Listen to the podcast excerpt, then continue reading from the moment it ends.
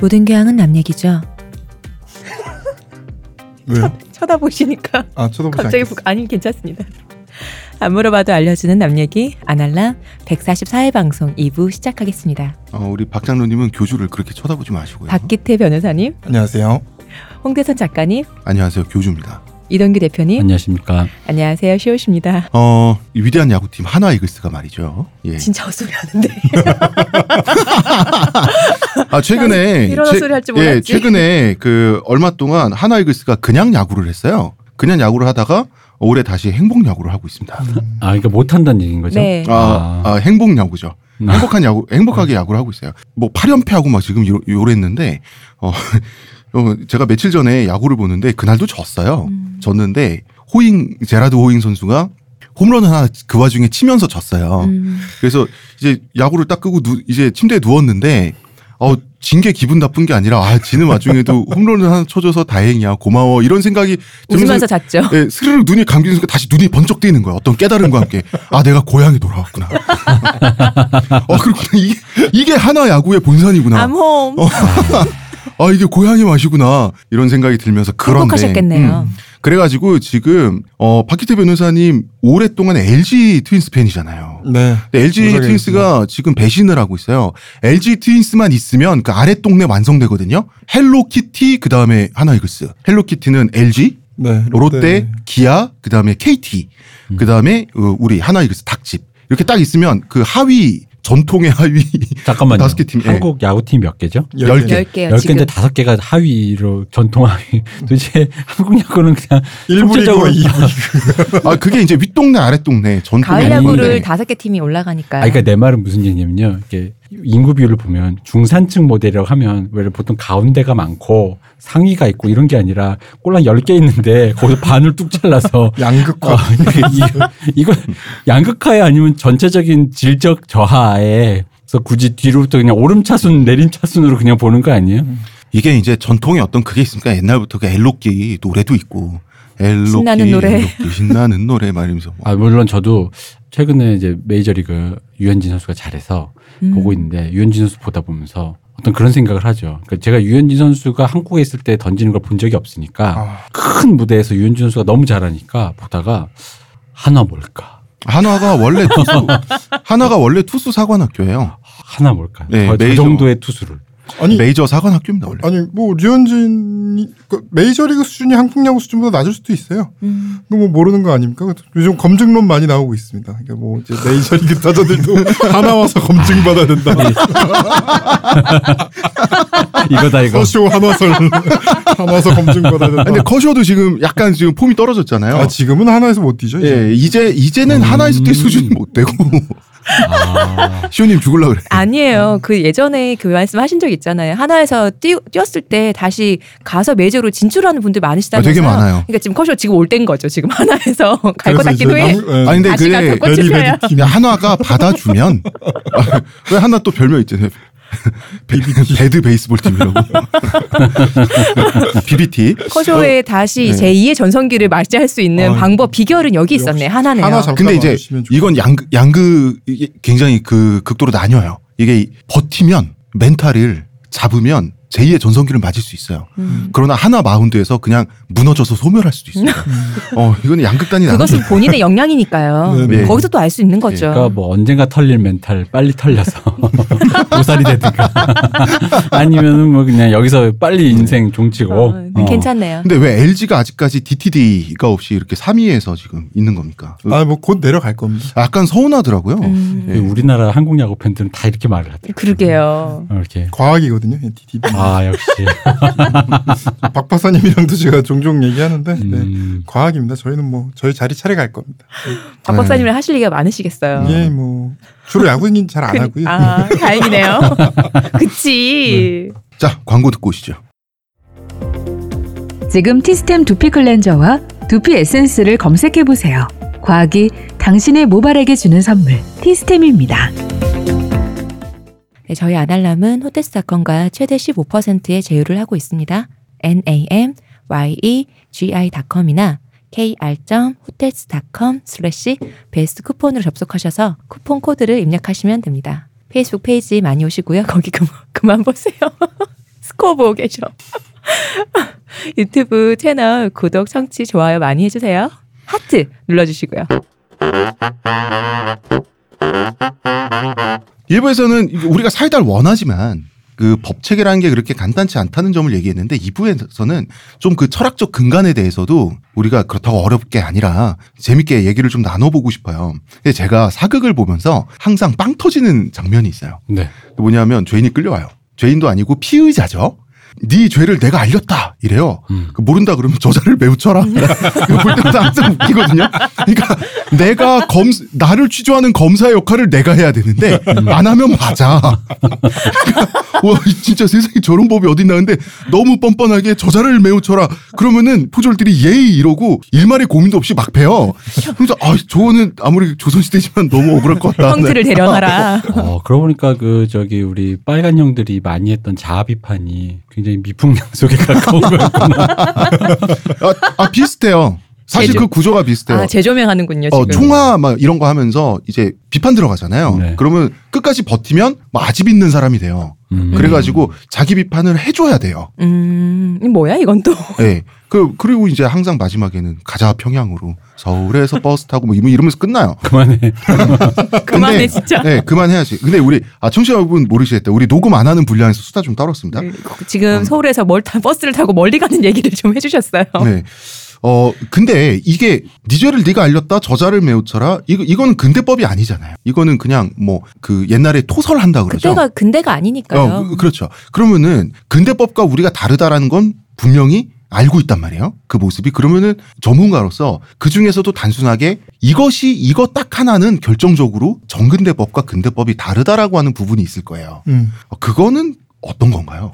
그러니까 저 경국대전을 좀 부분 부분 보면 되게 재밌는 게 지금 현대랑 큰 차이가 없더라고요. 생각보다 되게 잘 짜여진 법이고 음. 예를 들어 뭐 삼심제도 이런 것들이 음. 뭐 조선시대에도 이미 다 있었고 그러니까 항소하고 막 이랬다는 거죠. 그렇죠. 그 최종 판단은 국왕이 하기도 하고 뭐 형조에서 하기도 하는데 뭐그 삼심제도 이렇게 세번 이제 판단하는 것도 다 있고 항소 상고까지도 있고요. 그리고 뭐 그 내용을 보면 현대법이랑 큰 차이가 없습니다, 사실은. 그런데 근대법이랑 그런 예전 법들이랑 그리고 또 많이 나오는 게 이제 로마법 얘기 나오잖아요. 네. 네. 로마법 같은 경우도 굉장히 사실 정비가 잘 돼 있어서 굉장히 어떤 근대법 요즘 법이랑 무슨 차이가 있나 싶기도 하거든요. 근데 근대법이랑 그러니까 뭐 과거의 법이 차이가 뭐냐 그러면 제일 중요한 건 법치주의입니다. 그러니까 법치주의라고 하면 법률이 다스리는 거예요. 그러니까 예전 같은 경우는 아까 내 죄를 내가 알렸다 이런 뭐 잘못했다면 경국대전이나 뭐 당률이나 이런 데에 이 사람은 얼마나 벌한다라는 게 있지만 이건 가이드라인일 뿐이에요. 음.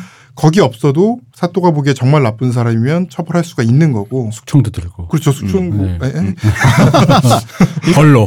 어, 그러니까 이- 수청을 들지 않으면 그러니까- 수청하는. 아, 그럼. 어떤 인격을 판단하는 사- 주체가 네네. 다른 인격이라는 거죠. 그렇죠. 네. 그러면 이제 뭐 솔로몬 왕의 심판이 그게 애를 가르는 게 좋은 건지 모르겠지만 어쨌든 훌륭한 왕을 만나고 훌륭한 재판관이 있다면 사실은 별 문제가 안 될 거예요. 하지만 만약에 그런 사람이 아니라 굉장히 자의적인 음. 사람이 한다면 어떤 사람한테는 이 동네에선 죄가 이 동네에선 죄가 아닐 수도 있고 이 동네에선 작은 죄가 이 동네에선 큰 죄가 될 수도 있고 이런 위험함이 있었던 거죠. 근데 법치주의라는 건 뭐냐면 법의 죄라고 죄형 법정주의도 법치주의 중에 하나인데 법에 죄라고 써 있는 것만 죄입니다. 음. 누가 봐도 나쁜 짓이라도 너무 창의적인 나쁜 짓이라 법에 법을 만드는 사람들이 생각을 못 했어요. 그러면 이건 죄가 아닙니다. 이런 식으로 법에 써 있는 것만이 처벌을 받고 법에 써 있는 대로 통치를 하고 어떤 사람을 벌하거나 어떤 무슨 의무와 권리와 의무를 부여하려면 그것도 바로 할 수가 없고 법을 통해서만 할 수 있는 거 이게 법치주의고 사실 이게 제일 중요한 겁니다. 그리고 또 근대법이 제일 중요한 건 이제 뭐 민주주의, 삼권 분립 이런 것과 이제 연관이 되는 건데요. 법을 만드는 주체,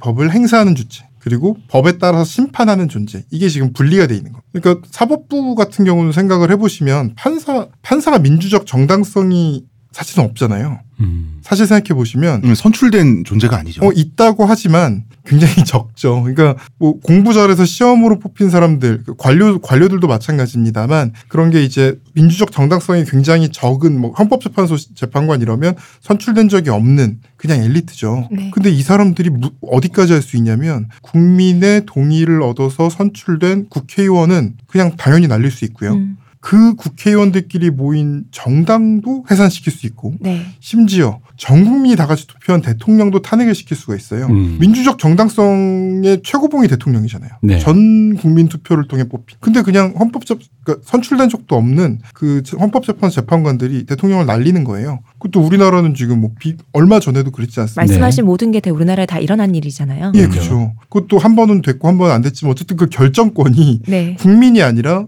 선출되지 않은 그냥 엘리트들이 음. 그 권한을 줬다는 거죠. 그 점에서 민주적 정당성이 부족하다. 적죠. 그러니까 음. 부족하다 부족하다는 말은 약간 조금 문제가 있습니다. 음. 뭐냐면 애초에 이 시스템의 설계 자체가 그러니까 판사를 선출하는 국가는 거의 없다고 보시면 돼요. 검사 선출은 많지만 판사 선출은 굉장히 없다고 보시는 게 이게 그 민주공화정이라는 것을 이제 뭐 그 미국의 뭐 건국의 아버지들이니 뭐 토크빌 무슨 그때 프랑스 시민 이런 사람들이 디자인을 할 때 사법부는 민주적 인 기관이 아닌 곳으로 남겨둔 거예요. 음. 그러니까 음. 뭐냐면 이런 겁니다. 그러니까 법치주의라는 것도 공화주의랑 이어지는 건데 법치주의라는 거를 이- 왜 했냐 싶잖아요. 그러니까 옛날에 마그나 카르타 이제 시절 1215년인가 하여튼 마그나 카르타부터 이제 생 대헌장. 네, 대헌장. 마그나 카르타가 내용이 뭐냐면 여러 가지 내용이 있는데요. 핵심은 그겁니다. 법을 만들어야 그걸로 과세할 수 있다. 음. 근데 여기서 법을 누가 만들면 왕이 만들어요. 네. 그러니까 미리 법을 만 미리 만들어 놓은 법으로만 할 수 있다는 거예요.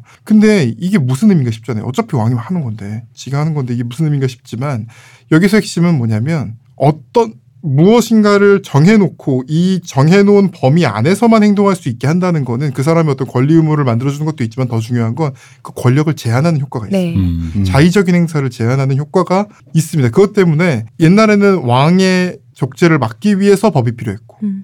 근데 뭐 귀족의 독재를 막기 위해서도 법이 필요하고요. 심지어는 민중의 독재를 막기 위해서도 법이 필요한 겁니다. 음. 그래서 그 파운딩 파더스들이나 그 사람들이 이제 시스템을 설계를 할 때 아 죄송합니다. 예, 예. 미국의 건국의 아버지. 예, 예, 죄송합니다. 그 건국의 아버지들이 어떤 나라를 설계할 때 민주주의를 통해서 모든 걸 다 하더라도 최후의 어떤 엘리트들한테 권한을 준 것이 바로 뭐 관료제도 있고 여러 가지가 있지만 제일 중요한 게 사법부의 존재입니다. 선출되지 않은 사법부의 존재. 그러니까 사실 그거는 법을 해석하는 사람들이지 결정하는 게 아니잖아요. 그 사법부라고 하는 것은. 그렇죠. 그러니까 그 사람들한테는 칼자루는 안 쥐어줘요. 예. 그러니까 그 법전 에 쓰여진 혹은 네. 뭐 요새는 디지털 파일 그 판단을 하는 그 주체는 그 텍스트 자체잖아요. 그렇죠. 사람이 아니라. 그러니까 거기서 인격이 빠져 있는 거잖아요. 그렇죠. 네. 그러니까 민주적 정당성을 가진 국회의원들이 법을 만들면 이 법을 가지고 어떻게 보면 기계적이고 냉정하고 냉철하게 판단을 하면 그 결과가 뭐 합리적이냐 안 합리적이냐 안 따지는 기계 같은 행정부가 그 결론에 따라서 권력을 행사를 하는 겁니다. 몇 년형 그러면 뭐 대통령이 몇 년형 때린 거 가지고 아니 그거 너무 조두순 12년 너무 적지 않습니까? 15년 가두겠어요.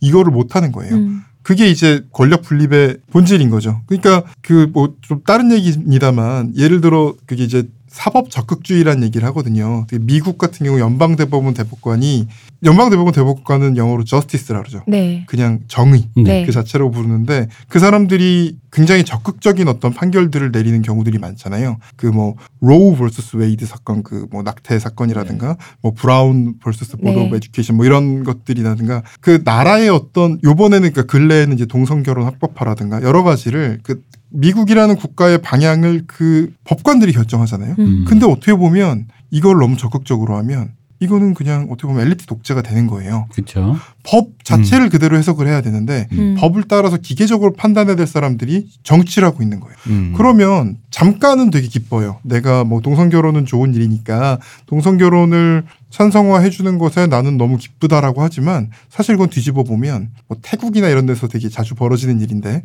군부 독재를 뚫고 나온 뭐 그런 혁명가를 대통령으로 뭐 혹은 총리로 딱 세우면 헌법재판소에서 날려요. 음. 또 날려요. 이런 권한을 주는 거랑 사실은 어떻게 보면 손바닥 그냥 양면 같은 일인 음, 거죠. 음. 그렇죠. 우리한테 유리한 것은 어쨌든 이것이 나한테 불리한 일도 가능하다는 네. 얘기니까요. 그래서 사법 적극주의라는 거 는 사실 되게 신중해야 됩니다. 그러니까 탄핵 이런 것도 음. 신중해야 되고 탄핵뿐이 아니라 위헌을 하는 것도 그거 오늘 좀 이따 얘기할 수 있을지 모르겠지만 뭐 낙태죄 얘기도 있고요. 네. 뭐 이렇게 위헌을 이건 말도 안 되는 법인데 이걸 왜 위헌을 안 하고 헌법 불합치를 하느냐 음. 이런 얘기 하거든요. 근데 위헌을 남발하게 되면 엄밀히 말해서 국민의 의견을 엘리트들이 한 번에 바꾸는 게 돼버립니다. 음. 음. 그러니까 그거 굉장히 위험한 일이에요. 그러니까 그 법이라고 하는 게 정말 차가운 기계적인 텍스트. 그게 이 사람을 지배해야 되는 건데 게 음. 거기 어떤 그 특정한 개인의 의지가 들어가 버리면 옛날에 사또와 비슷해진다나요? 의지는 들어갈 수밖에 없어요. 어. 하지만 의지의 예, 의지의 영역을 좁혀야 된다. 음. 일단 말씀하신 거를 일단 하나는 그게 굉장히 좀 뭐랄까 알고 있었다가 좀 그렇게 정리해 주시니까 되게 신선하게 다가왔던 네. 것은 민중의 독재를 맞는다. 그러니까. 독재, 독재 는 여러 가지가 있는데 민중의 독재조차 맞는다라는 거고 그런데도 불구하고 그 사람들이 칼자루가 쥐어지면 안 되니까 해석만 하게 음. 놔둔다라는 말씀이 굉장히 막 신선하게 와닿았는데 아까 얘기하셨던 지금 그거랑 비슷한 거라 좀 더 얘기를 하자면 그 이제 알렉시스 토크빌이 미국의 민주주의에서 그런 표현을 합니다. self-binding이라고. 음.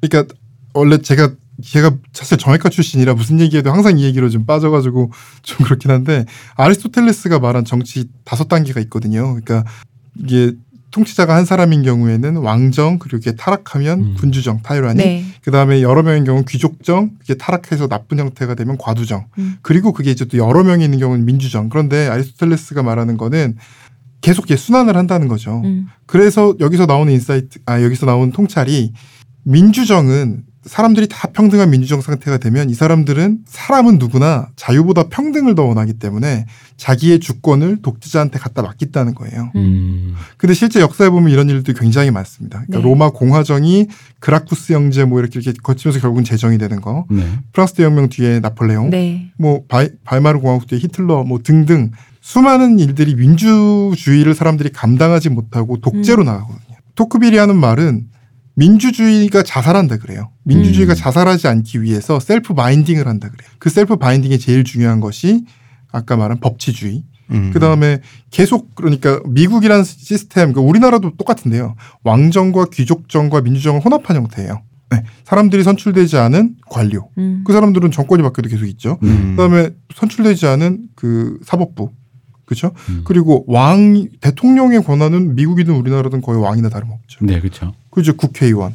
그 국회의원은 민주적인 거고 이걸 다 사실은 결합시켜 놓은 제도란 얘기를 하거든요. 그, 그 중에서 제일 중요한 게 법치주의라는 거죠. 음. 민주주의의 자살을 막는. 그 민주주의로 뽑히지 않았다는 게 가장 포인트인 것 같아요. 말씀을 들어보면, 그러니까 민주주의라는 게 사람들이 다수의 사람들이 뽑는다는 얘기잖아요. 네네. 근데 법치를 법을 행하는 사람들을 다수의 사람의 의견으로 뽑았을 때 그게 어디로 흘러갈 것이라는 것 자체가 굉장히 위험할 수 있다고 아니 생각되거든요. 뭐 만약에 조두순을 그렇잖아요, 시호님.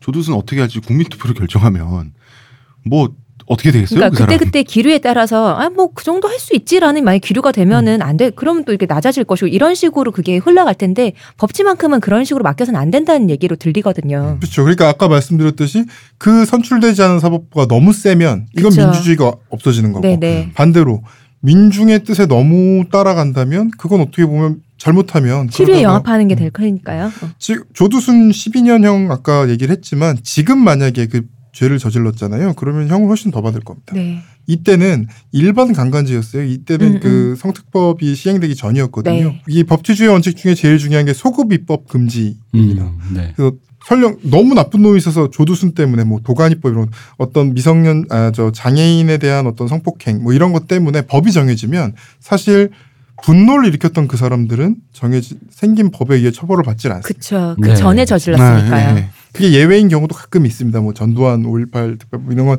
몇 가지 있습니다만 그렇다고 하더라도 대부분 소급입법 금지된 이유는 그런 거죠. 그, 그, 그 고구마의 과정. 음. 국회 지금 열기 얼마나 힘듭니까? 국회를 열어서 법을 어떻게 만들 계류되고 하는데. 네, 네, 그거 하나 만들기 너무 힘들고 그걸 또 이제 삼심 다 거쳐서 판사들이 하고 또 그 어떤 그 복잡하고 지난하고 그런 귀찮은 과정을 거친다는 게 어떻게 보면 음. 법치주의의 본질. 근데 이런 것도 있는 게 일단 근대법이 고구마잖아요. 네네. 절차도 막 굉장히 있고. 근데 이제 그 기계적인 영혼 없는 어떻게 보면 텍스트인데 법적 항목이라고 하는 게 법이라는 것 자체가 다 어- 하나의 언어지 않습니까? 정, 네. 정도인데 그거에 인간이 지배받는다라고 하는 게 어떤 뉘앙스로 듣기에는 인간의 자유가 굉장히 좀 억압되는 거냐. 약간 이런 식으로 느껴질 수도 있을 것 같아요. 네네. 뭐 그럴 수 있죠.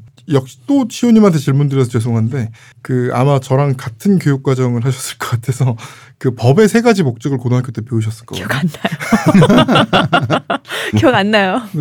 이게 세 가지가 그 고등학교 교과서에 있는 게 정의, 한목적성, 네. 법적 안정성 이세 개입니다. 듣고 나니까 그런 것 같네요. 근데 고등학교 때 배울 땐 이랬어요. 법적 안정성이 왜 중요하지라는 생각을 전 했어요. 음. 법적 안정성은 사실 구체적인 어떤 정의의 실현을 방해하는 게 아닌가? 그 저희 또 저 가르쳤던 학교 선생님이 그 개량한복 입으신 아, 분이었는데 네. 그 굉장히 또 그런 얘기 많이 하셨거든요. 그쵸. 법적 안정성 때문에 이게 음, 보수적인 뭐 이런 얘기를 되게 많이 네네. 하셔서 그런 이미지가 바뀌었었는데 지금 생각해보면 법적 안정성이라는 게 법의 본질인 거예요. 음. 그러니까 법의 법이라는 것은 핵심적으로 너는 뭘 해도 되고 너는 뭘 하면 안 된다. 이, 이 라인을 정해놓은 거예요. 그러면은 이게 뭘 주냐면 사람한테 자유를 줍니다. 네. 하면 안 된다고 지금 홍 작가님 말씀하신 것처럼 뭘 하면 안 된다. 그럼 사람의 자유가 침해되는 것 같지만 사실은 뭘 하면 안 된다는 걸 명확하게 지어줬을 때 그 안에서 자유를 누릴 수가 있습니다. 사람은. 근데 만약에 뭘 하면 안 된다라, 그러니까 뭘 해도 된다라고 했다가 나중에 내가 한 다음에 그건 원래 하면 안 되는 거였어 라고 하면 사람은 자유가 없죠. 음. 그렇기 때문에 법적 안정성이 어떻게 보면 법의 제일 중요한 그것도 본질적인 기능인 거죠. 음. 예전에 대표님이 지금 똑같은 말씀을 하신 적이 있거든요. 음. 사람의 자유는 아주 차라리 촘촘하게 세워진 그런 가이드라인 안에서 훨씬 더 자유로워진다는 얘기를 음, 하신 적이 음, 있거든요. 그러니까 이게 그거랑도 좀 얘는 참 제가 좀 말하고 말을 하려고 보니 후지지만 어머니가 뭘 하면 등짝 스매싱을 날리는가 안 날리는가에 대한 저 일정 안정된 가이드라인이 존재해야 된다는 거잖아요. 근데 엄마의 기분대로만 되면은 내가 평일 같으면 등짝 스매싱 맞을 일인데 오늘 왠지 엄마가 오늘 등짝 스매싱 안 때려서 이제 앞으로 이거는 해도 뭐가 되나? 풀인가 했더니 그 다음날 바로 쳐맞고. 오늘은 이건 되게 효도한 것 같은데 오늘 그냥 이 밑도 끝도 없이 쳐맞고 아, 그거는 못 이- 이러면 안 된다. 이런 거잖아요. 내가 삐뚤어지죠. 그렇게 그렇죠. 네. 그러니까 그렇게 되니까 돼. 부모도 공정 공명정대한 상태에서 안정성을 유지해야 어떤 그 애가 자유를 느낀다. 중요한 말씀이세요. 그죠? 어, 아, 그죠? 부모님이 그렇게 왔다 갔다 하면은 아이가 진짜 불안하잖아요. 음, 뭐를 그러니까요. 부모한테 어떻게 대해야 될지 모르니까요. 그러니까 흔히 말하는 10시까지 들어와. 라고 하는 거에서 오는 그 음. 10시 전에는 어쨌든 10시 전까지 내가 자유를 느끼는 그쵸. 거잖아요. 네. 근데 9시부터 계속 전화하며 어, 이제 이제 그건 이제 그 안정성이 없는 거지. 9시 59분에 들어왔는데 너 뭐 하느라 이렇게 밤에 그쵸. 돌아다녀 이러면 그렇죠. 삐뚤어집니다. 근데 사회에서 삐뚤어진다는 건 뭐냐면 놔버 범죄자가 되는 거예요. 음. 그쵸. 놔버리는 거예요. 음. 그런 걸 생각을 해야죠. 그리고 이제 그렇게 되면 복불복이잖아요. 내가 음. 걸려서 처벌받든지 그냥 넘어가든지 음. 뭔가 이게 복불복의 세계가 되잖아. 음. 최근에 그 이제 그 전 남편을 살해한 고유정 씨 사건이 떠들썩하면서 이제 이분의 이름하고 얼굴이 그야말로 만천하에 공개가 됐어요. 네, 예, 그 피의자 신원 공표라고 하죠. 이것이 네네. 어 이게 이거에 한 2009년부터 시행이 우리나라에 되고 있는 걸로 알고 있는데 음, 네네네네. 이게 사실은 피의자 신원 공표가 사실 이제 그 여기에는 대중의 복수심도 들어가 있는 거거든요. 이렇게 나쁜 짓을 한 사람이라면 얼굴이 만천하에 공개가 돼서 네네. 뭔가 이게 고대에는 체면형이라고 하잖아요. 그 뭐냐면 이제 얼굴에 이런 범죄 저질렀음? 해가지고 얼굴에 주- 고대 중국에는 문신도 새기고 음. 로마 같은 경우에는 뭐 이제 몸에 신체 브랜딩도 하고 막 이랬는데 이게 사실은 논란거리가 있어야 될 것 같아요. 왜냐하면 음. 약간 고대법 느낌이 나거든요.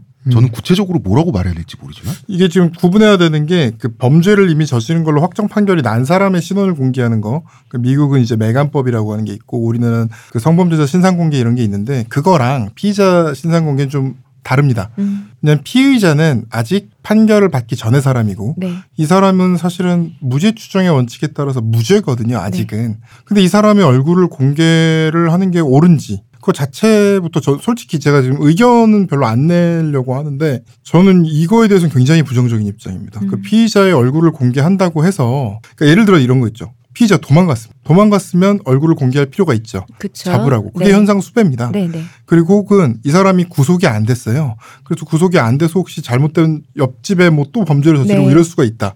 이러면 또 공개할 수가 있습니다. 저는 혹은 또 아니면은 음. 피해 사실이 일단 드러났지만 한두 건 드러났는데 이 사람이 더 다른 피해자가 있을 확률이 있다. 음, 음, 이럴 음, 때는 또 화- 그럴 수 있다고 생각하거든요. 음. 네, 그럴 수 있을 네. 수도 있을 것 같습니다. 네, 네. 그러니까 그런데 그런 상황에서는 공개를 할 수가 있다고 친다 하더라도 고유정 씨도 마찬가지고 요즘에 공개해야 된다는 대부분의 사람들은 대부분 이미 구속된 사람들이거든요. 음. 그럼 그 사람들에 대한 어떤 걸 할 필요가 있을까? 얼굴 하다가 어떤 이익이 있을지 잘 음. 모르겠어요. 네. 그 이 부분에 대해서 먼저 얘기를 드려야 되는 게 피의사실 공표죄라는 게 있습니다. 음. 형법에 126조에 피의사실 공표죄 검찰이나 경찰 같은 사람이 피의사실을 공판 청구 전에 그러니까 기소하기 전에 네. 공표를 한 경우에는 이제 형을 하거든요. 그러니까 죄거든요. 음, 네. 근데 이거 우리나라에선 전혀 적용되지 않습니다. 음. 뭐. 법원 이때 적용이 되지 않는. 예, 왜냐하면 생각해 보시면 브리핑 하잖아요. 네, 뭐 네, 어디까지 맞아요. 수사했다, 무슨 죄가 뭐 버닝썬 무슨 죄가 밝혀졌다, 뭐 그, 지금 다 브리핑하지 않습니까? 어떤 네. 사람인지 다 하고 뭐 제가 너무나 존경하는 그 박영수 특검님의 특검도 사실은 마찬가지죠. 음. 박근혜 대통령이 어떤 죄를 저질러다 기소 전에 뭐 매주 뭐 거의 며칠마다 한 번씩 브리핑 했잖아요. 이거는 아닌 경우도 있겠지만 많은 경우는 피의사실 공표죄거든요. 음. 그 사람은 무죄 추정에 따라 아직 무죄인데 이 사람의 무슨 죄가 밝혀졌다는 걸 계속 말하는 것 자체가 일종의 피의사실 공표죄가 수가 있는 건데 실제로 검사가 검사를 처벌을 안 하고 기소를 안 하기 때문에 음. 이 죄로 실제로 처벌받는 경우는 거의 없습니다. 음. 그러니까 그 사람이 어떤 사람이 그 끔찍한 범죄를 버- 저지른 게 정황상 너무나 너무나 뻔하고 그 죄질이 너무나 너무나 나빠도 그러한 사람의 무죄 추정의 원칙도 지켜져야 우리도 무죄 추정의 원칙에 수혜를 받을 수 있는 저질렀다고 거잖아요. 생각된 범죄가 확정이 되어야 네. 한다는 얘기시잖아요. 그럼에도 불구하고 검찰의 제 식구 감싸기로 이 법이 집행이 안 된다 이 말씀이신 거죠? 아니면 우리나라 검사님들은 아주 훌륭하신 분들입니다. 사랑합니다. 아니, 제 식구 감싸기라기보다는 음. 제가 볼 땐 그 브리핑 같은 경우 대부분이 필요하지 않은 아니, 대부분은 아니겠든 많은 경우는 필요하지 않은 것 같아서 신중해야 될 필요가 있다는 얘기고요. 음. 네. 네, 제 식구 감싸기 사랑합니다.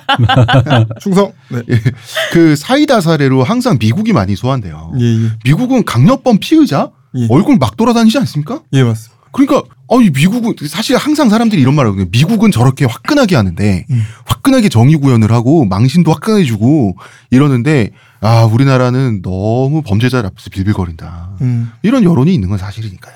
네, 뭐 그런 여론이 있는데, 그러니까 저는 미국은 왜, 그러니까 미국이 일단 조- 옳은지 그른지는 떠나서 음. 그 생각을 하셔야 됩니다. 미국은요, 피의자의 얼굴을 공개하는 것이 공익에 좋기 때문에 공개하는 게 아닙니다. 미국이 공개하는 이유는 언론의 자유이기 때문이에요. 음. 언론이 한다. 예. 그러니까 이거에 대해서 판례가 있습니다. 70년대 판례가 하나 있는데 거기서 뭐라고 얘기하냐면 언론은 뉴스 가치가 있고 뉴스 가치가 있고 음. 뭐 악의적인 왜곡이나 완벽히 내밀, 내밀한 사생활에 대한 악의적인 보도가 아니라면 언론은 그 무엇이든 보도할 수 있다라고 얘기하거든요. 음. 얼굴을 공개하고 피의자를 막 따라다니면서 찍고 이런 것들은 사실 그거는 언론의 자유에서 보장이 되는 것이지 음. 이 피의자의 얼굴을 공개하는 게 좋기 때문에 공개되는 게 아니에요. 이것도 음. 무슨 맥락이 있냐면 미국이 그렇게 프라이버시 잘 지키는 나라라고 해도 파파라치 장난. 아닙니다. 네. 그죠. 네. 그리고 가끔 가다가 뭐 해킹으로 이제 나온 파일 같은 거 있잖아요. 그거 미국 언론에서 그냥 공개해 버려요. 음, 음. 뭐 모자이크는 기본적으로 한다고 하더라도 그런 거 생각해 보면 얘네들은 프라이버시가 있나 싶잖아요. 근데 그것도 그 마찬가지입니다. 이제 뭐 음. 공인 이론이라는 것도 또 있는데 그거는 또 얘기하면 이제 한 한참 얘기를 해야 되니까 다음에 한번 초대를 해주시면 제가 아유 언제든지요. 확실하게 네. 얘기를 아유, 참. 하고요.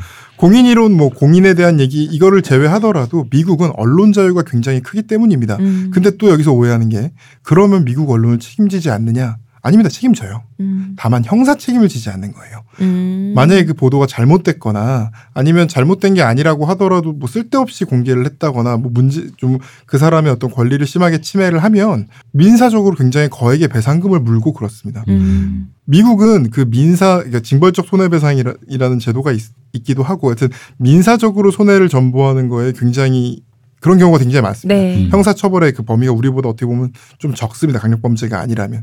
그래서 이런 경우에 직접적으로 이제 국가가 막고 이러지 않을 뿐이지 언론의 자유 측면에서 하는 얘기를 가지고 마치 미국은 이제 범죄자를 망신 주기 위해 혹은 범죄자를 뭐, 뭐 일종의 합당한 대가를 치르기 위해서 얼굴을 공개하는데 우리는 왜 안 그러냐 이렇게 음. 비판하는 거는 약간 어폐가 있는 거죠. 그러니까 말씀하신 카테고리가 다르다는 거죠. 네. 마치 우리나라 사람들은 미국이 그렇게 하는 게 미국이 뭔가 사람들의 권익을 훨씬 더 보호해주는 차원에서 음. 우리보다 더 선제적으로 그, 그 무엇을 하고 있다가 아니라 네. 그것은 그냥 저희 방송에서 주로 많이 했던 미국식 자유주의랄까? 그렇죠. 약간 그런 과정에서 그냥 허락되어진 그 할, 아, 뭐든지 하려면 한다라는 거고 만약에 그게 뭐가 문제가 생기면 그 돈으로 물어라. 네, 맞습니다. 네, 그런 거죠. 네. 그러니까 우리나라랑 어떻게 보면 역사 전통이 다른 거예요. 음. 그거 지금 물어봐야 될 것 같아요. 아까 징벌적 손해배상이라는 얘기도 해- 하셨었지만 예, 예, 예. 미국은 분명히 어떤 강력 범죄, 사기 범죄. 우리나라 뭐 조두순, 주수도 이런 그몇조 원대 사기 범들 그 뭐 조두순 사기 아니고 조기팔. 아, 조이팔. 아, 죄송합니다. 그 조이팔, 주수도 이런 몇조 원대 사기범들 뭐 그렇게 오래 안 살잖아요. 근데 음. 미국은 손해배상도 그렇고 그 경제사범들이 들어가서 사는 것도 그렇고 뭐그 강력 사범도 마찬가지지만 음, 음. 어, 굉장히 징벌적이잖아요. 네네. 몇 몇백 년도 있고. 근데 그거에 대해서 우리나라에 이제 보통의 선량한 시민들은 네. 사이다를 원하면서 부러워한단 말이에요. 근데 제가 알기로는 미국과 우리나라가 그 법 체계, 그러니까 영미법과 대륙 우리나라는 대륙법이고 네. 그, 그 본질적인 차이가 있기 때문이다라고 제가 알고는 있는데 음. 그거에 대해서 이제 변호사님께서 좀 자세히 너무 자세히까지는 아니지만 좀 예, 정확하게 예. 뭐 저도 잘 사실 몰라요. 영미법은 잘 모르는데 뭐 저희가 기본적으로 알기는 영미법은 판례법 그러니까 앞에 나왔던 선례를 따라가고 그거를 바꾸려면 굉장히 어떤 논리가 필요한 그 선례를 통해서 판례를 통해서 하는 판례법이고 이제 독일 계열법, 대륙법 계열의 이제 한국이나 일본이나 뭐 이런 국가들은 성문화된 법이 중심이 되는 거긴 하죠. 그러다 그러니까 지금 형벌 얘기는 어쨌든 그것도 약간 다른 문제인 것 같고 징벌적 손해배상이라는 제도는 사실 판례법 사회에서 더 도입되기 좋은 제도긴 하죠. 그러니까, 음. 그러니까 대륙법과 저는 솔직히 자꾸 그러니까 원래 이렇게 예전에 교과서에서 배웠던 대로 영미법과 대륙법의 차이 이렇게 얘기했던 게 지금 제가 조금씩 공부를 더 할수록 그렇게 생각만큼 큰 차이는 없다라는 아, 생각은 생각만큼 큰 차이는 없다. 네네 생각은 듭니다. 다만 글쎄요, 그러니까 징벌적 손해배상 제도 같은 경우는 그러니까 제 생각에는 판례법이라서 미국 같은 데서 좀 더 과감하게 음. 도입된 것도 있지만 우리나라도 얼마든지 그 법을 개정하는 방식으로 또 도입할 수 있거든요, 충분히. 음. 그러니까 그 어렴풋이 그러니까 어렴풋이 알면 영미법과 대륙법이 본질이나 결과나 완전 천차만별인 것처럼 느껴지거든요. 근데 이제 말씀하신 걸로 하면 이제 저 주변에서 많이 듣는 일반 사람들의 가장 많은 또 그 관련된 질문 중에 하나가 흔히 말하는 이제 들어 그런 경제사범이면 이런 말들 많이 하세요. 뭐냐면 사기를 쳤다 이거요. 네. 조이팔이 나한테. 네. 그럼 조이팔을 고소했어. 네. 조이팔이 벌을 받았어요. 네, 그럼 이제 조이팔이 나한테 뜯어간 돈을 또 내가 또 민사로 받아내야 되는 거죠. 네, 네, 네. 근데 사실 사람들이 원하는 거는 벌을 받았으면 국가가 뭘 몰수를 하든 해가지고 나한테 줘야 되는 거 아니냐. 음, 음, 라는 생각하는데 그죠. 이걸 이렇게 고구마처럼 분리해 놓은 이유가 뭐냐. 벌을 받았는데 음. 형이 확정됐는데 그럼 그놈이 뜯어간 건 나한테 줘야 되는 거 아니야. 이 서비스는 왜 내가 또 다시 청구해야 되냐 하면서 이것이 이렇게 분리되게 되는 그 어떤 이유는 뭔가요? 어, 이거 제가 한 번도 생각해 보지 않았던 문제라 네네. 사실은 이렇게 딱 쉽게 답변은 안 되는 것 같은데 일단은 형사와 민사가 영역이 다르기 때문, 그러니까 법에 그렇게 써 있기 때문이라는 게 가장 적절한 표현입니다. 첫 네네. 번째로는. 두 번째로는 이겁니다. 그러니까 돈을 받는 건 내가 받아야 되는 게 기본인 거예요. 네. 권리 위에 잠자는 자는 보호하지 음. 않고 자기의 권리는 자기가 행사를 해야 그 사람을 보호받을 수 있는 거거든요. 음. 그러면 어떤 사람이 벌을 받았을 때 그 사람의 재산은 생 대부분 막 은닉돼 있을 거고 문제가 있을 건데 그 부분을 국가가 직접 찾아서 하나씩 하나씩 그걸 사람들한테 돌려준다는 거는 네. 권리 위에 잠자는 자한테까지도 어 그런 걸 줄 수가 있는 거고 첫 번째로 두 번째로는 국가의 어떤 리소스가 너무 많이 들어가죠. 음. 공무원이나 이런 사람들이 지금보다 훨씬 늘어나야 될 테고 음. 그렇죠.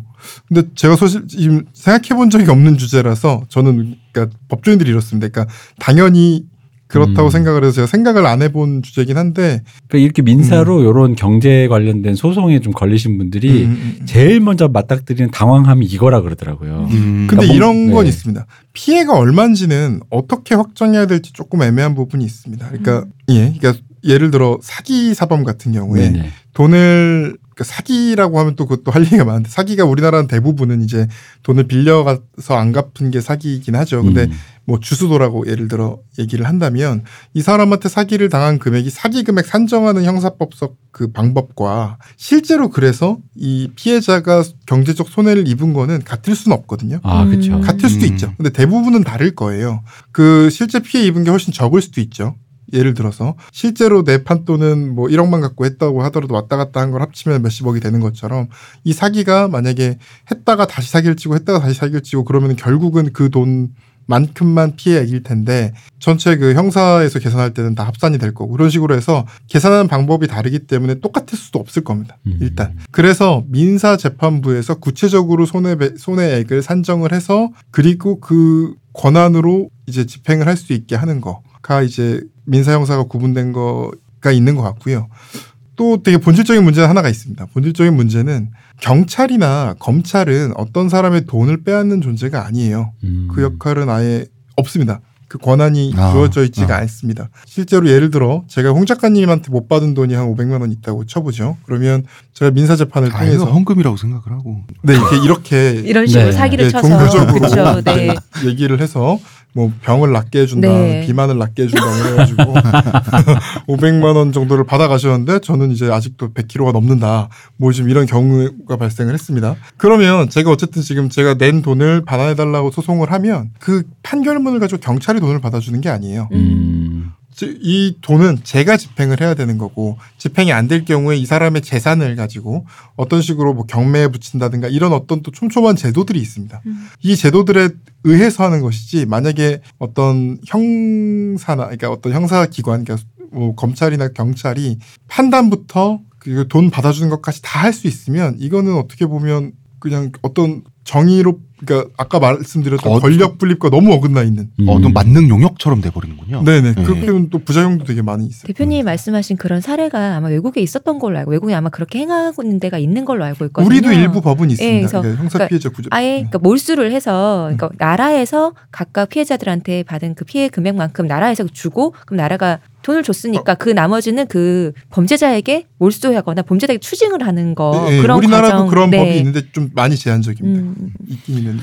그러니까 왜냐면은 요 얘기를 들을 때 이제 저는 이제 이렇게 설명을 해주시더라고요. 그러니까 뭐냐면은 그러니까 법을 이렇게 그- 그래서 기소를 할 때 고소를 할 때 그 이 사람을 이렇게 사건을 기소를 할 때 그 뭐라 그러지 기소 죄목이라고 해야 되나요? 음. 그걸 굉장히 잘 꾸며야 된다 그러더라고요. 음. 왜냐면은 아주 작은 레이저 포인트 같은 걸로 촘촘하게 이렇게 하는 거지 광범위하게 기소를 할 수가 없다. 음. 네네. 이렇게 해서 그 광범위한 의미의 피해 범위 이 사람한테 사기를 당하다 보니까 사기 그럼 사기죄는 사기를 당 끝까지 들어보세요.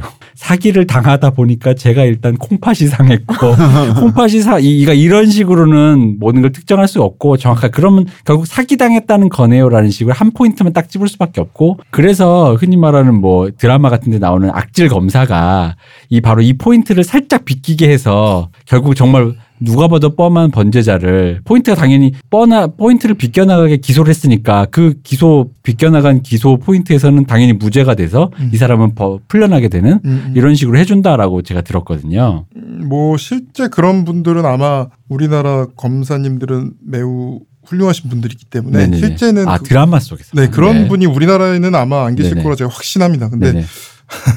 드라마에서 그런 게 뭐 논리적으로 가능할 수 예. 그러니까 그게 가능하기 때문에 그러니까 그, 그 구체적인 사실의 그 기소 포인트를 굉장히 좁고 그러다 보니까 말씀하신 것처럼 그런 그러니까 제가 의문을 가졌던 그럼 그 광범위한 피해에 대한 어떤 것들을 특정해서 무언가 한다라는 게 사실상 불가능하거나 하지 않으려는 경향성상 그런다라고 그렇죠. 그러니까 예. 확대 손해라는 건 항상 있을 수 있거든요. 네. 어떤 사람이 나를 한 대를 때리면 그 치료비만 있는 게 아니라 그 뒤에 그거에 대한 뭐 정신적인 피해라든가 뭐 이런 음. 게 있을 수 있는데 이거를 경찰 검찰이 다 특정을 짓는 건 불가능하죠. 네. 근데 그런데도 불구하고 사람 마음이 그러니까 그 그랬으면 좋겠잖아요. 왜냐하면 그러다 보니까 이런 얘기를 들어서 역으로 음. 그돈 버시는 분들 중에 이제 주로 왜 가끔 왜 남, 남자들끼리 이렇게 주로 남자들이 이런 소리를 많이 하는데 음, 술 먹다가 그러니까 가장인 남자들이 음. 술을 먹다가 아 내가 돈을 많이 벌면 그러니까 나쁜 짓을 해서 뭐 이렇게 무슨 소라넷 같은 걸 만들었어. 돈을 많이 땡겼어. 근데 한국이 그러니까 그 사람도 다 법을 잘 모르고 그냥 하는 소리예요. 한국이 뭐 사기나 이런 거에든 또 이렇게 내가 해봤자 내가 추징 안 당하고 민사로 그놈들이 또 했지만 내가 돈 없다 그러면 뭐 어쩔 수 없을 거야라는 아, 생각을 재산을 은닉해 놓고? 어, 음. 그러면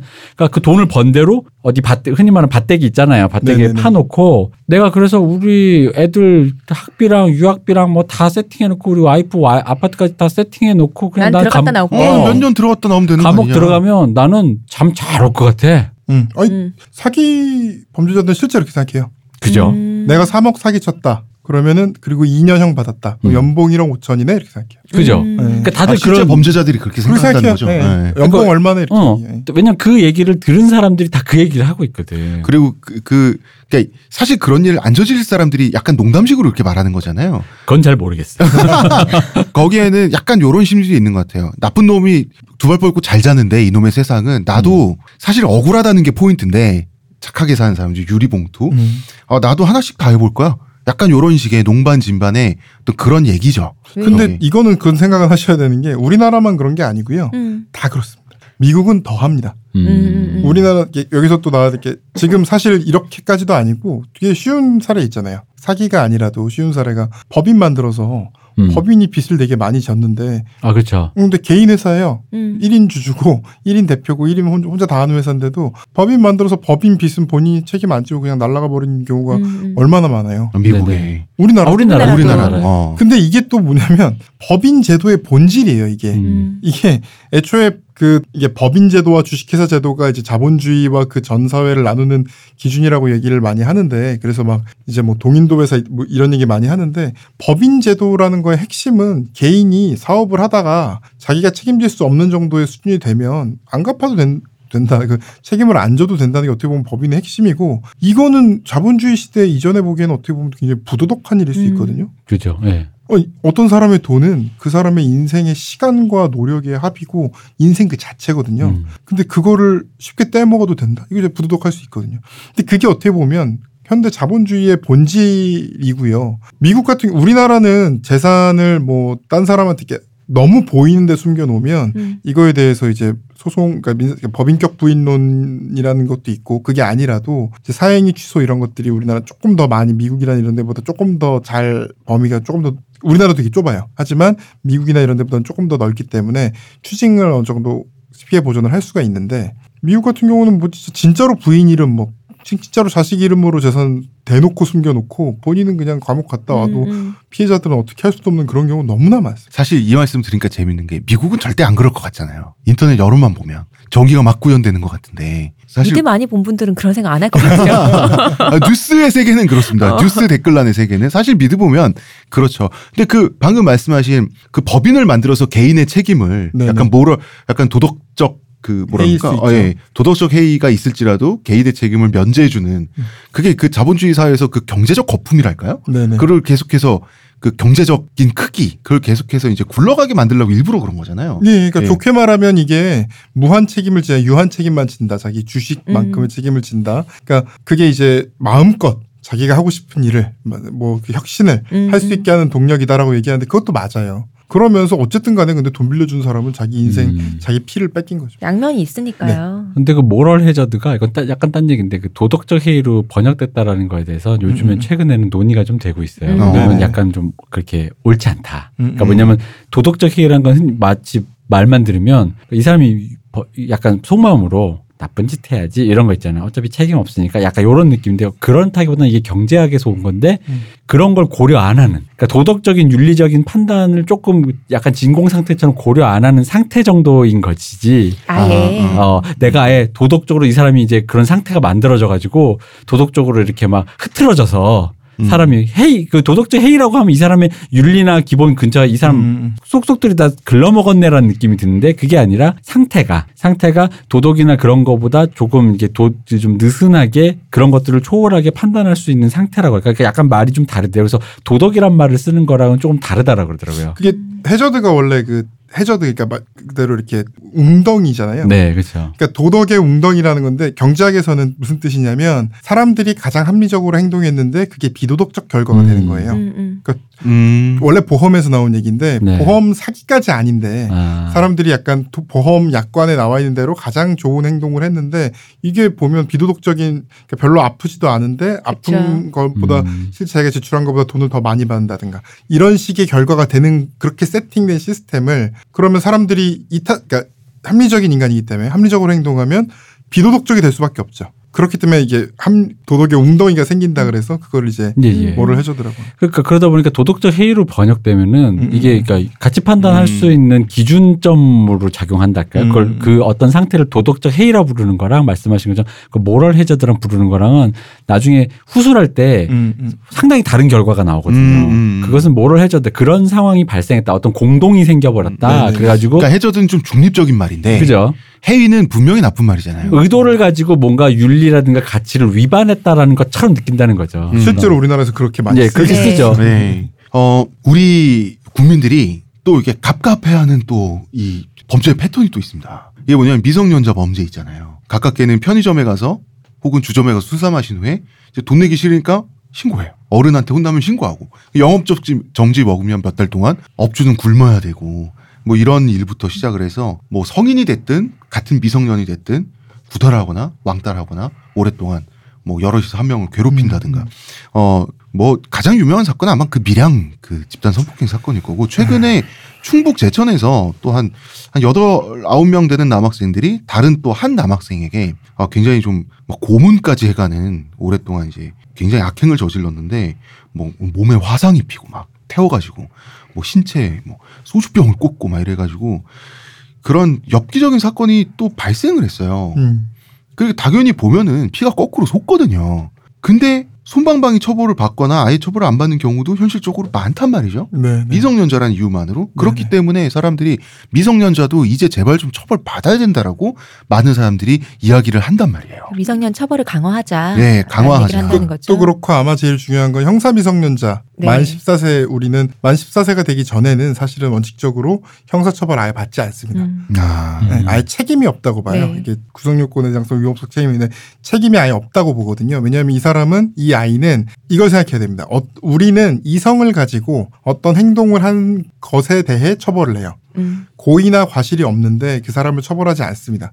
어떤 그런 결과로 이어졌다고 해서 그 결과를 처벌하는 게 아니거든요. 그러면 아이들은 만 14세 미만의 경우는 얘가 어떤 이성을 가지고 뭘 판단해서 범죄를 저지를 수 있다고 생각을 안 합니다. 성인의 같은 경우에는 심신미약 상태다라고 보는 건가요? 그거랑 비슷한 네. 맥락이거든요. 그러면 14세 이상의 미성년자. 14세 이상의 미성년자는 원칙적으로 형사 책임을 다 져요. 음, 원칙적으로. 그렇지만 이제 감경 사유가 되죠. 음. 형의 아. 감경 사유. 아 미성년자라서 그러니까 네네네. 책임이 전혀 없고 그래도 책임이 조금이라도 있는 그 기준선이 14세고 네네. 14세가 넘으면 만 미성년자라서 14세. 손방방이 처벌을 받을지언정 네네. 책임 자체는 있다고 간주한다는 거죠. 그래서 뭐 이 얘기는 뭐 영화 제목으로 나오고 그래서 들어보셨을 텐데 이제 만 10세에서 14세 사이인데 범죄를 저지르는 친구들 이제 촉법 소년이라고 그러고요. 음. 만 14세부터 만 19세 사이에 이제 범죄를 저지른 애들은 범죄를 저질렀으니까 책임을 져요. 얘네를 범죄 소년이라고 하거든요. 아 예. 그래서 십- 촉법 소년 같은 경우는 뭐 보호 처분이라 그러죠. 뭐 보호 관찰, 음, 무슨 뭐 음. 사회봉사 명령 이런 건 그리고 이제 흔히 말하는 소년원 이런 데까지는 갈 수가 있지만 형사 처벌은 받지 않습니다. 그리고 형사처벌을 받는 나이에는 소년 말고 성인들의 감옥에 가나요? 갈 수 있습니다. 음. 갈수 있지만 이제 범죄 소년이라고 했잖아요. 네. 범죄 소 그러니까 아주 흉악범을 흉악한 죄를 저질렀으면 뭐 갈 수 있는데 그런 친구들을 또 모아놓는 교도소가 따로 있어요. 약간 음. 청소년들을 모아놓은 음. 범죄 소년들을 위한 교도소가 따로 있거나 아니면 왜냐하면 너무 성인들이랑 있으면 그쵸. 애들한테도 도움이 되지 않는다는 네. 판단하에 그런 애들이 좀 방을 분리한다든가 이런 경우들이 있고요. 음. 그리고 그거는 아까 말했던 그 교화 뭐 이랑도 좀 연결이 되는데 그렇죠. 아이들의 경우는 아무래도 교화될 가능성이 좀 더 크잖아요. 네. 저도 이제 와서 고백을 하지만 저도 중학교 3학년 때 이미 만 14세가 지났을 때죠. 네. 그때 제가 그때 어머니 용돈을 별로 안 주셨는데 그때 제가 CD 가게에서 CD를 여러 번 훔친 적이 있었어요. 지금 공소시효 지나서 말씀하시는 건가요? 나는 살인범이는 그 아니 근데 그 주인한테 결국 걸렸습니다. 어. 그 크게 혼이 나셨겠네요. 네, 일산 마두역 이마트에 있는 그 음반, 음반 상가에서 제가 CD와 테이프 양 여섯 개를 훔친 적이 어, 있었어요. 한 번에 실제로. 많이 하셨네요. 아니 아, 하나씩 하나씩 하다가 어. 아, 안 걸리니까 아. 계속 했거든요. 그런데 그 뒤로는 제가 사실 그 어떤 것도 훔친 적이 없어요. 그때 그 아저씨한테 걸렸을 때 아저씨가 반성문 쓰고 넘어가라고 했고 음, 제가 그 반성문을 쓰면서 제 글에 제가 속아서 어. 뭐 눈물을 펑펑 흘리면서 후회를 했거든요. 내가 나한테 속아서 내가 나한테 속아서 아 정말 나면 화안 안 되겠구나. 이게 처음에는 이제 이렇게 창작을 하려고 하다가 제 말을 제가 속아서 쓰다 보니 너무 감동을 해서. 음, 그래서 그 뒤부터는 사실 제가 도둑질을 하지 않고 있거든요. 근데 만약 그때 저를 뭐 아주 세게 어, 부모님 네, 모셔와라 경찰서 가자 해서 제가 중학교에서도 30배 뭐, 물어라 네, 뭐 음, 징계 받고 애들한테 소문 퍼지고 이랬으면 정황 맞고 이러면 그럼 제가 지금 변호사가 되고 이러기 힘들었을 거라는 생각이 들어요. 음, 네, 그러니까 어떻게 보면 특히 이제 실수를 아이들이 어떤 실수를 할 수도 있고 또 아이들은 굉장히 복잡하지 않습니까? 네. 그러니까 그 뭐 영화에게 항상 나오는 주제지만 그 하나하나 되게 작은 얘기 작은 것들 이게 좀 남한테 좀 더 세 보이고 싶은 마음, 음. 아이들한테 휩쓸리는 마음, 그러니까 순진한 또 잔인함 또 있잖아요. 그쵸. 네. 그런 것 때문에 할 수 있는 게 어떻게 보면 잘 뭐 교화할 수 있는 거로 생각이 되고 음, 그러면 또 위인 중에 어릴 때 범죄를 저질렀던 사람도 굉장히 많거든요. 또 시대가 좀 달라서. 에브리엄 링컨도 그 많이 담그고 다니셨죠 어릴 때부터. 그렇죠. 뭐 그 프랭클린 벤자민 프랭클린도 뭐 나무 뭐 네. 있고 그러니까 그런 것들이 어떻게 보면 소년들의 경우에는 아무래도 좀 더 교화의 가능성이 높기 때문에 그렇게 하는 부분이 있는 것 같습니다. 다만 다만 형사 미성년자 연령을 낮추는 거랑은 좀 얘기랑 별개로 하고 음, 아이들에 대해서 너무 끔찍한 범죄에 대해 처벌을 좀 늘려야 되지 않느냐 음, 이 부분은 저도 어느 정도는 약간 긍정하는 부분은 있습니다. 예, 예. 예, 예. 이게 너무 기계적으로 이렇게 아이들이라고 감경을 음. 하고 이런 것도 좀 문제가 아닌가라는 생각이 들어요. 음, 음. 음. 그러니까 이제 아이들이라고 더 많이 봐줘야 된다는 거에는 많은 사람들이 동의를 할 거예요. 음. 근데 그 차이 격차가 너무 커버리면 음. 그거는 좀 아- 아마 동의가 좀 힘들지 않겠느냐. 저지른 일에 어. 비해서 너무 또 가벼우면은 근데 이제 또 그런 거죠. 근데 한두 명 범인을 잡겠다고 전체적으로 처벌을 세게 해버리면 어떻게 보면 훌륭한 어떤 애들이 사람이 될 수 있는 다수의 아이들이 에게 낙인을 찍고 뭐 낙인이 일부에 하셨던 얘기와 함께 네네. 똑같이 그렇게 네. 해서 아이들이 오히려 더 앞으로 사회에서 훌륭한 일을 못하게 만드는 걸 수도 있는 거죠. 그게 좀 이제 항상 조심스러운 거죠. 그 전에 그 있던 기사에서 읽은 적이 있는데요. 그 소년원에서 아이들이 안에만 있는 게 아니고 뭔가 배우기도 할 거 아니에요. 배우는 것 중에서 베이커리를 배우는 아이가 있었대요. 음. 근데 베이커리를 하면은 빵을 구워오잖아요. 근데 거기서 뭐 딱히 간식이 없으니까 음, 음. 같은 방 안에 있는 아이들이 걔가 그날 가서 빵을 구우기만 기다리고 있는 거예요. 음, 음, 근데 또 그럼 맛있다고 먹어주고 근데 그 아이는 그런 식으로 누군가 자기를 기다린 경험이나 아니면 자기에게 음. 그렇게 해준 나를 칭찬해주고 이런 경험이 진짜 거의 살면서 없었는데 음. 외려 소년에서 그런 경험을 하고 나와서는 정말 범죄를 저지르지 않는 그래서 베이커리 쪽에서 그쪽으로 그런 활동을 했던 아이들이 나와서 재범의 확률이 거의 없었다고 하는 얘기 음. 기사를 읽은 적이 있거든요. 그- 이게 너무 좀 뻔한 청소년 드라마 같은 얘기일 네, 수 근데 있지만 아이들은 그럴 수 있다고 생각해요. 아이들은 진짜 그럴 아, 수 근데 네. 지금 시호님 방금 하신 말이 그 직업의 본질이잖아요. 경제적인 부분은 모두 빼고 경제적 보상을 빼고 어, 심리적 만족 보람 흔히 자아실현이나 보람이라고 하는 거기서 직업의 본질은 남에게 만족을 주는 거예요. 음. 그또 직업이 아니라고 해도 그 작은 걸로 내가 누군가한테 어떤 대상이 어떤 존재가 될 수 있다는 경험이 음. 너무 소중했던 거죠. 그 소년원 아니서도 음. 그러다 보니 아이들에게는 교화가 더 중요하다는 말씀은 음. 여기서는 더 확연하게 느낄 수 있다고 생각해요. 좀- 좀 전혀 다른 얘기긴 한데 제가 아까 노숙인 봉사 좀 오래 했다고 네. 했잖아요.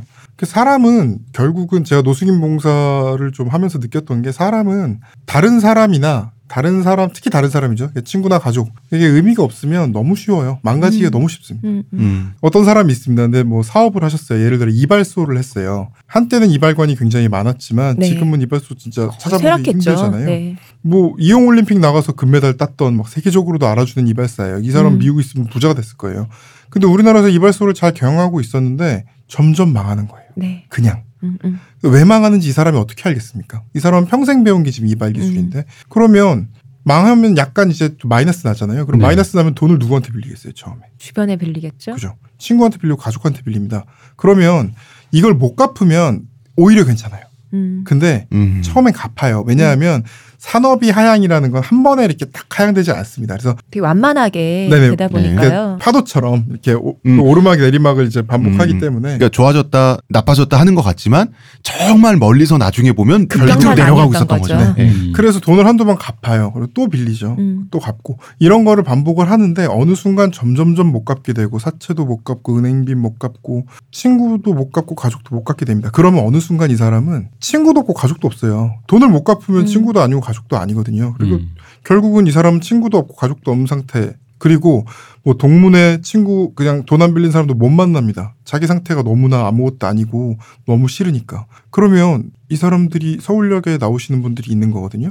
그러니까 서울역에 노숙인들이 모이는 이유가 뭐라고 생각하십니까, 대표님? 그나마 나 같은 처지에 있는 사람들이라도 그러니까 왜냐면 나는 어쨌든 내 주변에서 네트워킹을 할수 있는 사람이 없는 거잖아요. 음, 음, 음, 근데 나라는 사람도 어쨌든 간에 내가 아무리 그 흔히 말하는 오대수이면 내가 아무리 쓰레기여도 음, 음, 음. 내가 나도 누군가랑은 얘기하고 싶고 음. 그런 차원에서 그들이 모이는 곳에 가는 게 아닐까요? 네, 맞습니다. 그러니까 대부분 이렇게 하면 거기가 뭐 무료 배식도 하고 뭐 이런 얘기 음. 하거든요. 근데 사실 국어를 하려고 해도 강남역이 낫죠. 서울역에는 경쟁자가 몇명 음, 있는데 네. 음. 굳이 서울역에 가는 건 제가 하는 표현으로는 나보다 못한 사람이 있기 때문이에요. 음. 나보다 못한 사람, 내가 그래서 잘난 척하면서 소주 한 잔 먹을 수 있는 사람이 있기 때문에 음. 서울역에 나가는 거거든요. 근데 이분들한테 제가 얘기를 해요. 아, 술 끊으시고 일하세요. 그러면 왜라고 하거든요. 이 사람 지금 막노동 할 수 있어요. 네. 막노동 하면 한 달에 한 150 벌겠죠. 음. 150을 번 일단 몸이 안 좋아서 안 되겠지만 150 번다 쳐도 150을 벌어도 지금까지 빚을 갚을 수가 없고 나는 친구도 없고 가족도 없고 아무것도 없는 거예요. 네. 150 벌어서 쪽방에 넣고 하룻밤 먹으면 저축도 없고 끝입니다. 그렇죠. 그럼 왜 일해야 되는데 나 여기도 음. 지금 어차피 살아 있는데 음. 무료배식 먹고 술 먹고 이렇게 해도 살아 있는데 내가 왜 굳이 힘들게 일해야 돼? 이 생각이 들 수밖에 없어. 음. 자기가 지켜야 될 거, 자기 주변 사람이 없으면 사람은 너무 급격하게 무너지고 사람이 망가지는 건 너무 쉬워요. 그쵸. 자신조차 지켜야 될 존재가 안 되는 거죠. 그쵸. 음. 그 남이 없으면 그렇게 됩니다. 그게 음. 또 그게 근데 노숙인들은 보통은 소심하신 분들이라 서울역으로 나왔지만요. 아니면 범죄를 하는 거예요. 음. 어차피 뭐 내가 누구한테 잘 보여야 되는데 아니 뭐 까짓 거 이러고 그냥 놔버리는 게 음. 범죄로 이어지는. 자포자기하는 마음에서. 그래서 아까 그 얘기 지금 제가 그 얘기를 왜 하냐면 지켜야 될 게 있고 미안한 사람이 있으면 그 얼마 전에 했던 프로이트 얘기에서 뭐 또 좀 나왔지만 부모님한테 미안하다는 생각을 하고 내 가족한테 미안하다는 생각을 하는 사람들 중에서도 조두순처럼 범죄자는 나오지만 그 비율이 굉장히 적어요. 그게 뭐 경제적 어려움이든 뭐든 간에 지켜야 될 게 없고 주변인이 그, 음. 없으면 쉽게 망가집니다. 현대 사회에서 사람이 살아갈 때요. 사실 범죄를 저지른다는 게 쉬운 일이 아니라고 생각해요. 네네. 특히 살인이나 뭐 절도도 마찬가지고요. 편의점에서 뭐 껌 하나 훔쳐도 그 심리적인 장벽이 굉장히 크잖아요. 음, 그렇기 때문에 더 그게 어려운 것인데 자기가 나밖에 없는 사람은 그게 필요가 없는 거죠. 음. 그게 인간이 갖고 태어나는 사회성인 것 같아요. 음. 내가 어떤 짓을 했을 때 주변 그 내가 사랑하는 사람, 나한테 소중한 사람이 나를 좀 비난의 눈길로 볼 수 있다거나 나에게 실망을 하거나 혹은 너무 실망해서 본인이 좀 충격을 받는다든가 혹은 뭐 저한테 아버지 같은 존재가 그건 싫잖아요. 그걸 싫어하는 마음 자체가 사회성이잖아요. 네네. 인간이. 근데 그래서 지금 내가 알고 있는 가족들, 지인들 사회 그 격리되는 게 음. 사실은 굉장히 그 미묘하다는 거죠. 격리돼 있는 상태가 길다라는 게 어떻게 보면 그런 사회성을 박탈하는 걸 수도 있다라는 말씀이시잖아요. 네. 제가 노숙인 일 할 때, 그 노숙인 봉사를 할 때, 제가 봤을 때 가장 성공률이 높은 자활은 이거였습니다. 그러니까 이 사람들한테 인문학도 가르쳐 보고, 이 사람들한테 뭐 자활로 뭐 알코올 중독자 캠프도 보내보고 여러 개 했지만, 사실 제가 지켜본 성공 사례 중에 몇 안 되는 성공 사례들은 노숙인한테 노숙인 관리를 시키면 음. 그리고 조끼를 딱 입혀줘요. 음. 그리고 한, 한 달에 40만 원 정도밖에 못 주지만 월급을 줘요. 그러면 내가 이 조끼를 입고 이 사람을 보살펴야 되는 사람, 순간이 되는 순간 자기 삶의 의미를 찾고 술을 끊는 사람들이 그 중에서도 사실 소수지만 음. 그래도 그나마 확률이 좀 있더라고요. 음. 그런 사람들을 봤습니다. 그래서 노숙인 출신이 노숙인 단체에서 일하고 근데 꽃동네 같은 경우는 수사님들 같은 경우는 노숙인 출신들 되게 많아요. 범죄자나 음. 노숙인 출신들 굉장히 많거든요. 누군가를 돌보면서 삶의 의미를 찾는 거죠. 음. 그러니까 그런 식으로 뭐 빵을 구워주면서 누가 나를 기- 기다려본 경험을 그러니까 누가 나 때문에 만족하고 누가 나 때문에 행복해하는 경험 음. 그 어떤 공동체를 경험해 보면 나아질 수 있는 경우도 굉장히 많을 것 같아요. 음. 저 그러면 이제 좀 딴 거. 네. 사실 뭐 이제 시간이 좀 되어가고 있으니까 궁금한 걸 이제 물어봐야 될 네. 타이밍에 저희 그 인터넷에서도 이제 많은 사람들이 또 논란과 분노에 차이는 게 심신미약, 네네. 어 음. 맞아. 심신미약으로 인한 감염. 제가 이걸로 관련된 것 중에 제일 좋아하는 영화가 하나 있어요. 아, 일본 영화인데 제가 좋아했던 그 옛날 감독님입니다. 모리타 요시미츠 감독님의 형법 39조. 심신미약 감형 관련된 감형은 일본에선 형법 39조래요. 네네네. 그래서 그 관련된 건데 거기서는 제가 이제 오래돼서 크게 기억은 안 나지만 어쨌든 거기서 이제 주인공이 자기 여동생이 이제 살해당했는데 사- 네. 그 살인범이 이제 뭐 형법 심신미약 플러스 미성년자에서 풀려났는데 네네. 자기가 보기 이놈이 연기한 거예요. 음. 음. 그래서 심신미약 아니다. 그러니까 사이코패 이거 뭐 해리성 인격장애 아니고 음. 그냥 그런 거 연, 한. 거다. 이놈이 언젠가는 살인을 저지를 놈이다 해서 그걸 파헤치는 얘기인데 음. 거기서 뭐 이제 뭐 얘기의 그걸 결을 떠나서 거기서 주장했던 게 이제 흥미로웠던 게 이런 게 있어요. 판사가 의사에게 판단을 구하고 음. 그 의사의 판단에 근거해서 이 사람은 법적으로 처벌을 받을 그 뭔가 없다. 심신미약자기 때문에 어, 없다라고 정신에 하는데. 문제가 있어서 어. 근데 중요한 건 죄는 그대로인지 않냐. 음. 그러니까 사람을 죽였다라는 사실은 음. 변하지 않는데. 변하지 않는데 그럼 뭐냐면 사람을 죽였다 혹은 뭐 너가 뭔가 죄를 졌다 해서 벌을 받는다라는 건 이 사람이 어떤 하나 인간으로서 인격체로서 존중해 준다는 건데 네. 이 사람을 인격적으로 존중하지 않는다. 라는 그러니까 그 역으로 아예 소외시켜 버리는 것 그러니까 아예 역으로 간 거네요. 어, 어. 소외시키는 거 아니냐. 이 사람을 처벌하지 않고 감옥이 아닌 병원에 보내는 것은 음. 이 사람이 정상적 어떤 그 판단력이 없는 인격 취 인격이 아닌 취급을 하는 것이다. 그러니까 당장 사람들이 보기엔 어, 그벌안 받고 빠져나 좋겠다라는 것도 있지만 전체 법의 관점에서 봤을 때 이 사람은 법의 적용조차 예외로 두는 음, 음. 네. 예외적 인간인으로 두는 거 아니냐라고 하면서 약간 이렇게 역으로 네. 꼬집는 장면이 나와서 음, 또 그 나름대로 좀 생- 생각해 볼 만한 음. 관점인 거 아닌가. 뭐 맞는 말이라고 생각. 예, 그래서 그러다 보니까 이, 이 얘기가 뭐지 그 거기까지는 가지 않더라도 어쨌든 네티즌들 사이에서 굉장히 이게 분노 기제로 많이 소환되는 거잖아요. 심신미약으로 누가 풀려났다. 네네. 술 먹고 했더니 뭐 뭐뭐 기억이 안 난다. 뭐 어. 기억이 안 난다. 어, 술 먹어서 감명 받았다. 음. 이런 이, 이게 그런 썰들이 많잖아요. 이, 이것도 완전 고구마거든 이거. 우리 사회 그렇죠. 고구마거든. 특히 이제 미드 같은 데서 미국 영화나 이런 데서 정신병 연기하고 이런 거 네. 되게 많이 나오죠. 네, 내 안에 인격이. 예전에 그 음. 오로라 공주 그 영화에서 음, 음, 엄정화 씨가 네. 그 자기 딸을 강간하고 죽인 그 범죄자가 그렇게 심신미약으로 정신병원에 있으니까 본인이 사적 구제를 하기 위해서 어? 네, 수많은 살인 사건을 일으켜서 같은 정신병원에 수감이 돼서 그를 죽이는 아휴, 거기 피해자는 또 무슨 그런 영화 내용이거든요. 일단 말씀하신 게 완전 맞습니다. 그러니까 예를 들어 개가 사람을 물어 죽였습니다. 네. 주인 없는 개가 음. 그냥 들개가 음. 혹은 뭐 코끼리가 아니 뭐 얼마 전에 신촌에 멧돼지가 출몰했죠. 네. 멧돼지가 사람을 쳐 죽였습니다. 멧돼지를 심판합니까? 음. 안 하죠. 네. 옛날엔 했어요. 아, 예. 어, 예. 예, 중세 어, 시대 옛날에 했죠. 예, 예, 중세 했죠. 시대 뭐 종교 재판, 재판 그런 거에서 이제 동물들을 실제로 재판을 했고 그 흔적들이 조금 남아 있는 것도 있습니다. 음. 동물 점유자 책임이라고 민법. 근데 형사 처벌할 대상이 아니라고 보는 거예요. 네. 음. 이게 이제 책임 이론이라는 건데요. 책임질 만한 사람, 아까도 형사 미성년자는 책임을 질, 그러니까 비난할 만한 가능성이 있는지, 이 사람이 책임을 질 만한 어떤 그런 기대를 할 만한 게 있는지를 바탕으로 이성을 가진 인간만을 처벌하는 거예요. 음. 그렇기 때문에 심신미약을 처벌을 안 하는 건데, 이제 또 제일 이제 분노가 되는 게 또 나오지만 또 조두순이죠. 그러니까 네. 술을 먹고 범죄를 저질러서 감염을 기억이 안 해줬다. 난다. 뭐 음. 그래서 이게 나오죠. 근데 여기서 제일 먼저 드려야 될 말씀은 제가 변호사로 활동한 지 뭐 지금 얼마 되진 않았지만 네, 이제, 이제 5년 차인데 얼마 되지 않았지만 그 중에서 제가 사실 뭐 제 사건이든 아니면 남의 사건이든 봤을 때 실제로 술 먹어가지고 감염된 케이스는 한 번도 못 봤습니다. 어. 그 그런데 왜 이렇게 이런 얘기가 많이 나와요? 조두순 사건조차도 제가 볼 때는 술 먹은 거 감염이 안 된 걸로 생각합니다. 음. 아. 저는 그렇게 생각합니다. 어, 왜냐면 근데 왜 이렇게 얘기가 많이 되죠? 일단 이건 있어요. 일단 판사들이 그 판사님들이 판사님들이 판결문 쓰시는 방법이 있는데 판결문에서 이제 양형 이유를 쓸 때 사실 거의 고려되지 않은 것도 양형 이유에 다 씁니다. 아. 음. 그러니까 어떤 식으로 뭐 뭐뭐 음. 한 점, 뭐뭐 한 점, 뭐뭐 한 점. 그러니까 뭐뭐 뭐 피해 구제를 하고 뭐 굉장히 반성하고 있는 점, 뭐 무슨 뭐 그리고 지금 뭐 부양해야 될 가족이 있는 점 이런데 근데 단골로 들어가는 게 술 마셨을 때 심신미약이 없, 있- 없다고 볼 수 없는 점이라는 음. 아. 말을 쓰는데 실제 양형엔 고려되지 않았어도 예, 조두순 사건은 제가 볼 때는 거의 고려 안 된 것 같아요. 이 당시에 그 그때 법 기준으로 음, 음. 12년은 감형이 됐다고 제가 보기는 힘들거든요. 그리고 실제로 조두순이 굉장히 적극적으로 당시에 심신미약 주장을 했고 그거를 다 배척해 놓은 다음에 음. 맨 마지막에 그냥 한 줄 넣어놓은 거에 불과한 걸로 저는 알고 있어요. 음. 그래서 우리나라는 이게 좋은 건지 나쁜 건지 모르겠습니다만 아까 말했던 그 형법 이론에도 불구하고 우리나라는 뭐 술을 마시든가 아니면 정신병이라든가 이걸로 감형을 거의 안 해줍니다. 음. 아 오히려 우리나라가 오히려 우리나라가 사이다 하는 나라였네요. 그런 이 면에서는 관련해서 수도 있죠. 고구마가 아니라. 그리고 또 이제 여기 이게 지금 방송 들으시는 분 중에 이제 법 공부하시는 분들 혹은 법조인들은 모르는 사람이 한 명도 없습니다. 원자행, 원인에서 자유로운 행위, 음. actio 음. libera in causa라든가 그게 뭔가요? 이게 뭐냐면 아, 방금 라틴어가 지금 막 나온 거죠. 이게 예. 뭐 법대생들이 보통 아는 라틴어가 한 세 개예요.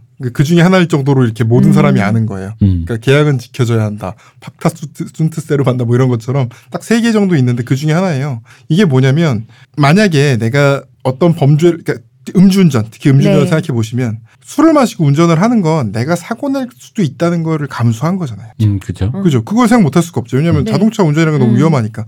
그러니까 음주운전했다고 감형됐다는 얘기 한 번도 못 들어보셨죠. 그래서 그 얘기를 많이 해요. 반대 음, 음, 역으로. 그럼 맞아 아니, 맞아. 어, 음주운전 해서는 그거를 음주운전을 쳐, 더 세게 처벌하면서 음. 왜술 먹었다고 감형해? 라는 얘기를 하거든요. 그렇죠. 이게 네. 그 일반인들이 헷갈리는 거긴 네. 해요. 음.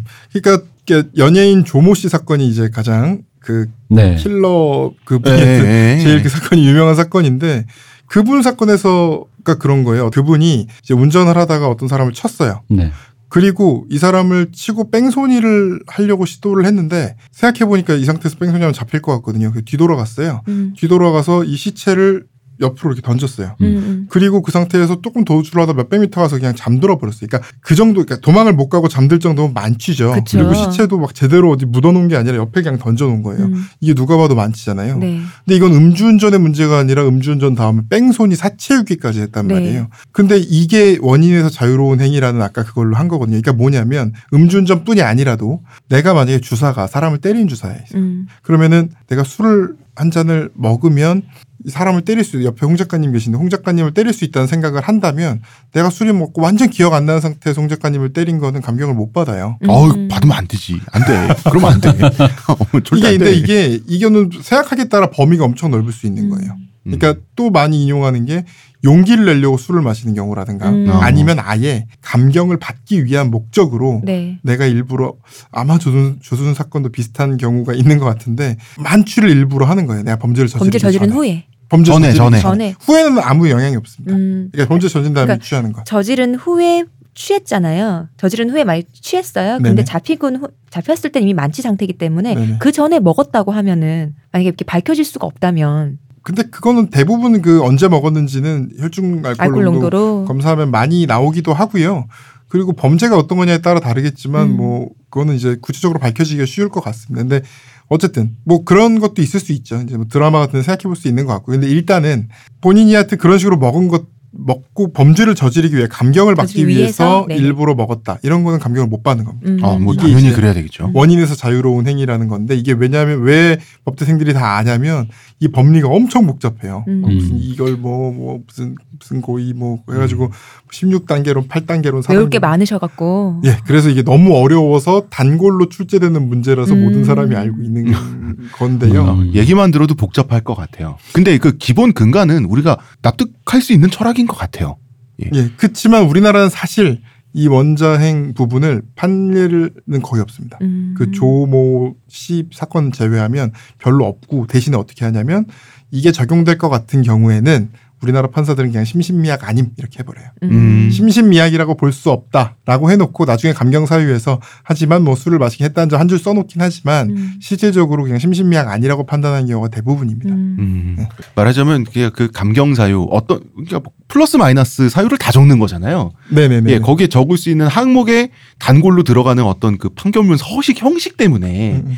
우리나라 국민들이 오해하는 부분도 있, 었던 거네요. 근데 저는 그 생각이 자꾸 드는 게 이런 거예요. 어떤 사람이 만약에 범죄를 저질렀어요.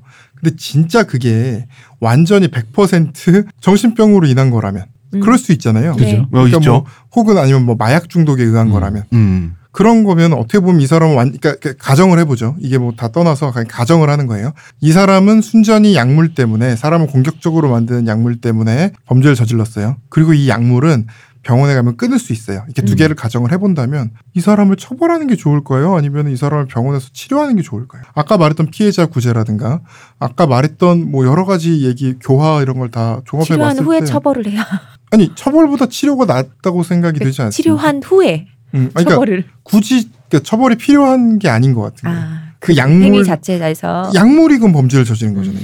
즉 그러니까 어, 음. 명확한 동기와 의지가 있냐 없냐. 네, 예, 그러니까 뭐 그거는 그거잖아요. 좀 가정인데 이런 경우가 설 얼마 될지 모르겠지만 정말 정신병으로만 인한 거고 이게 치료 가능하다면 치료를 시키는 게 저는 맞다고 생각을 합니다. 음. 하지만 아까도 말씀드렸지만 우리나라에서는 정말 장애 등급 뭐 이렇게 주로 이제 자폐나 이런 경우 아주 심한 그래서 장애를 받을 정도가 아니라면 뭐 아예 책임 능력을 인정하지 않거나 감형되거나 이런 경우는 사실 거의 없긴 합니다. 음. 아, 이것도 사실 한국은 이렇게 심신미약 음주를 봐줘서 문제야라고 하는 일반적 관념하고 오히려 반대라서 좀 재, 흥미로웠어요. 근데 그렇다면 최근에 음. 조현병 때문에 뭐 범죄가 저질러졌다 이런 사례가 지금 자꾸 많잖아요. 네네네. 근데 그렇다면은 말씀하시는 대로 생각을 해보면 음. 조현병이라고 본인이 주장을 하더라도 음. 실제 판결 사례에서는 해당되기가 어렵다. 그러니까 판결 이- 한참 전부터 그런 어떤 판정을 받아서 네. 이미 약간 장애 등급까지 부여를 받은 정도라면 음. 고려가 될 확률이 높겠지만 그게 아니라면 고려되기가 좀 쉽지 않습니다. 변호사님 말씀 들으니까 왠지 음. 왠지 일반인이 생각하는 것보단 조금 의외로 인정되지 않는 분위기고 네. 그럼에도 불구하고 이렇게 돈다라는 건 제 느낌엔 판사님 앞에서 네. 심신미약을 함부로 주장했다가 어. 괘씸죄가 추가되는 뭐 그런 느낌도 있을까요? 근데 사실 주장은 굉장히 많이 하시기 때문에 그니까요. 네. 그러니까요. 판사님들은 그냥 다 이제 대부분 인정을 안 하지만 그냥 음. 의뢰하려니라고 하는 생각까지 아, 그 정도로 아. 괘씸할 정도로 그러니까 그 정도까지 많이 하시 괘씸하기엔 너무 흔하다. 어, 그쵸, 아, 그쵸. 그러니까. 어. 아니 뭐 너는 최대한 노력해 봐야지 뭐 이런 음. 생각은 있는 거 음. 같아요. 아, 아니 그러니까 뭐 이럴 수 있죠. 악질이네 이놈 이런 거 있잖아요. 악질이네는 주로 이제 피해자한테 피해 구제를 전혀 하지 않고 사과도 하지 않는 이런 음. 경우가 보통 악질이고 지금 무고 범죄가 우리나라 사회의 뜨거운 이슈 중에 하나가 됐어요. 성별을 떠나서 우리나라는 원래 무고범죄가 많은 나라였었고 한 사람이 다른 사람의 인생을 쉽게 망칠 수 있는 거잖아요. 개인이 개인을. 뭐 이런 겁니다. 이 무고범죄에 대해서 지금 이슈가 되는 거는 어 이- 여기에는 이제 어떤 공포 잘못 걸리면 큰일 난다라고 하는 공포가 지금 광범위하게 퍼져 나가고 있는 중인 것 같아요. 어 누군가 내가 자기한테 파렴치한 범죄를 저질러서 그게 뭐 성범죄가 됐든 사람을 때린 게 됐든 그래가지고 저질렀다고 주장을 하는 이유만으로 내가 경찰서 법원 왔다 갔다 하고 소송하고 변론하고 돈 쓰고 와중에 직장도 잘리고 뭐 인생이 여기저기 망가진 채로 결국 무죄 판결 받았다 이거예요. 내가 저지르지 않아서. 그런데 무고범죄자는 뭐 벌금 몇십만 원을 낸다든지 예를 들어서 그냥 무혐의 판결을 받는다든지 이러면 이제 당사자는 아마 누구라도 인정을 못하지 않을 게 아닌가. 지금 이런 상황들이라는 거죠. 이런 사례들이 지금 뭐, 음. 어, 제발 억울한 저희 형의 사연을 들어주세요. 뭐 이런 식으로 인터넷에 유, 유통도 되고 이런단 말이에요. 혹시나 오해하실까봐 무고범죄가 주로 이제 요즘에 소개되는 거는 무슨 뭐 저기 뭐 미투 열풍의 무고 그 근거에서 이렇게 꽃뱀이냐 아니냐 이런 일 무고라는 건 흔히 말해서 저 사람 친일파의 자식이에요. 아, 그것도 무고죠. 예, 뭐 아무것도 관계 없는데 저 사람 사기 쳤어요. 사기꾼 아닌데 음. 사기 쳤어요. 뭐 저 사람 뭐 했어 이런 모든 것들을 포함하는 겁니다. 네. 그래서 이제 무고를 보면 한 사람은 인생이 망가질 것까지는 아니어도 네. 인생이 막 2년, 3년 지체가 된단 말이에요. 음. 직장에서 잘리고 뭐 그럼 그렇게 되잖아요.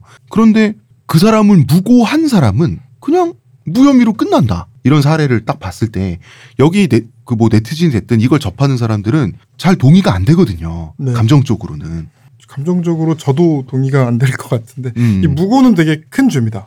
제가 또 이런 너무 역사 얘기 끊어서 죄송하지만 함무라비 법전 1조가 무고예요. 그러니까 음. 사람이 타인에게 죄를 돌려 살인, 살인죄로 그를 고발하고 그에게 확증하지 못하면 입증하지 못하면 그에게 되- 죄를 돌린 그 고발자를 죽인다가 1조입니다. 죽인다. 한무라의 법전이니까. 네, 함무라비 법전 그리고 이제 3조가 위증이요. 그러니까 함무라비 법전이 생각보다 조가 되게 많은데요. 네. 1조가 무고라는 거예요. 그만큼 가장 중요시하게 봤는데 그 이유는 이 법의 힘 그리고 어떤 이 법 시스템 자체에 대한 도전으로 받아들인 거죠. 음. 그러니까 일종의 법에 대한 반역이죠. 그러니까 음, 음. 그렇게 생각을 음. 하고 무고를 일조에 박아놓은 거거든요. 근데 여기는 보면 지금 그거거든요. 함무라이 법전 스타일로 이제 살인으로 고, 소 를 했는데 살인인 걸 입증 못하면 죽여라. 음. 도둑인데 그러니까 뭐 무슨 그러면 똑같이 그러니까 이에는 이 눈에는 눈 처럼 그렇게 가는 건데 실제 현대 사회에서 우리나라나 어느 나라나 무고죄의 처벌 형량 그러니까 법정형이 그렇게 높지 않고요. 또 그렇게 처벌 사례가 많지도 않습니다. 우리나라는 사실 좀 많이 높은 편이에요. 그 무고죄에 대한 형 그러니까 법정형도 높고 처벌 사례도 생각보다 많은 편입니다. 어, 그렇다면 이게 일반의 우리의 오해랑은 다른 거잖아요. 조금 다릅니다. 이- 왜냐하면 아, 반대잖아요. 우리는 무고죄가 이렇게 무고죄가 우리나라는 너무 약해서 고구마라고 우리 네티즌들 다 느끼는데 사실은 다른 나라보다 높다는 거잖아요. 음, 음. 무고죄를 더 강력히 처벌한다는 거잖아요. 근데 그 이유가 뭐냐면 그 무고는 입증이 너무 힘들어요. 음. 입증이 너무 힘들고 뭐 같은 상황이 발생했는데 이거에 대해서 이렇게 오해를 하거나 아니면 판단이 다를 수가 있습니다. 그런 경우를 무고라고 할 수 있느냐 이 입증이 힘든 거니까 그러니까 예를 들어서 뭐 이런 겁니다. 그러니까 무고에 대해서 먼저 말씀드려야 될 게 사실관계에 대한 게 무고예요. 음. 음. 그러니까 법적 판단은 무고가 아니에요. 예를 들어서 홍 작가님이 대선 질기의 힘으로 나를 저주를 걸어서 나를 살찌게 한다. 뭐 아니 탈모를 시킨다. 이런 제가 생각을 한 거예요. 그리고 홍 작가님은 저주를 근데 실제로 하지 않았어요.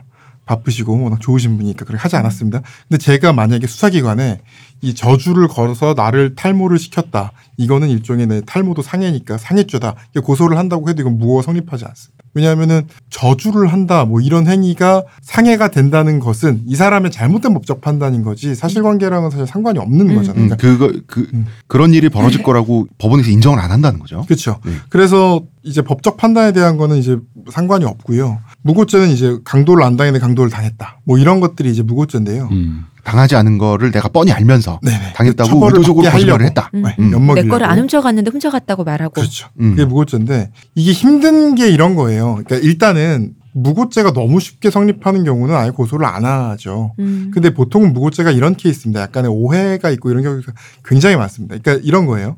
그러니까 두 남녀가 그 만나서 나이트에서 만났습니다. 그래가지고 홍 작가님 좋아하시는 one night을 아, 했습니다. 아, 음. 나, one, 난 one- 이제 종교인이야. 네네. 그 종교적으로 one night을 하셨는데요.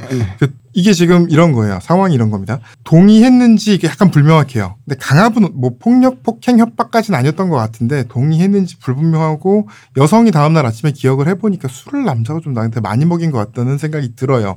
그 정도인데 굉장히 또 smooth하게 어떤 성관계를 했다는 생각 상황이 있습니다. 근데 여기서 여자가 이렇게 생각을 하는 거죠. 이분이 이렇게 생각할 수 있습니다. 기억을 더듬어 보니까 아, 나- 이 사람이 나한테 술 많이 먹였던 것 같아. 나는 정말 아무 생각이 없었는데 의식을 잃게 했던 것 같아.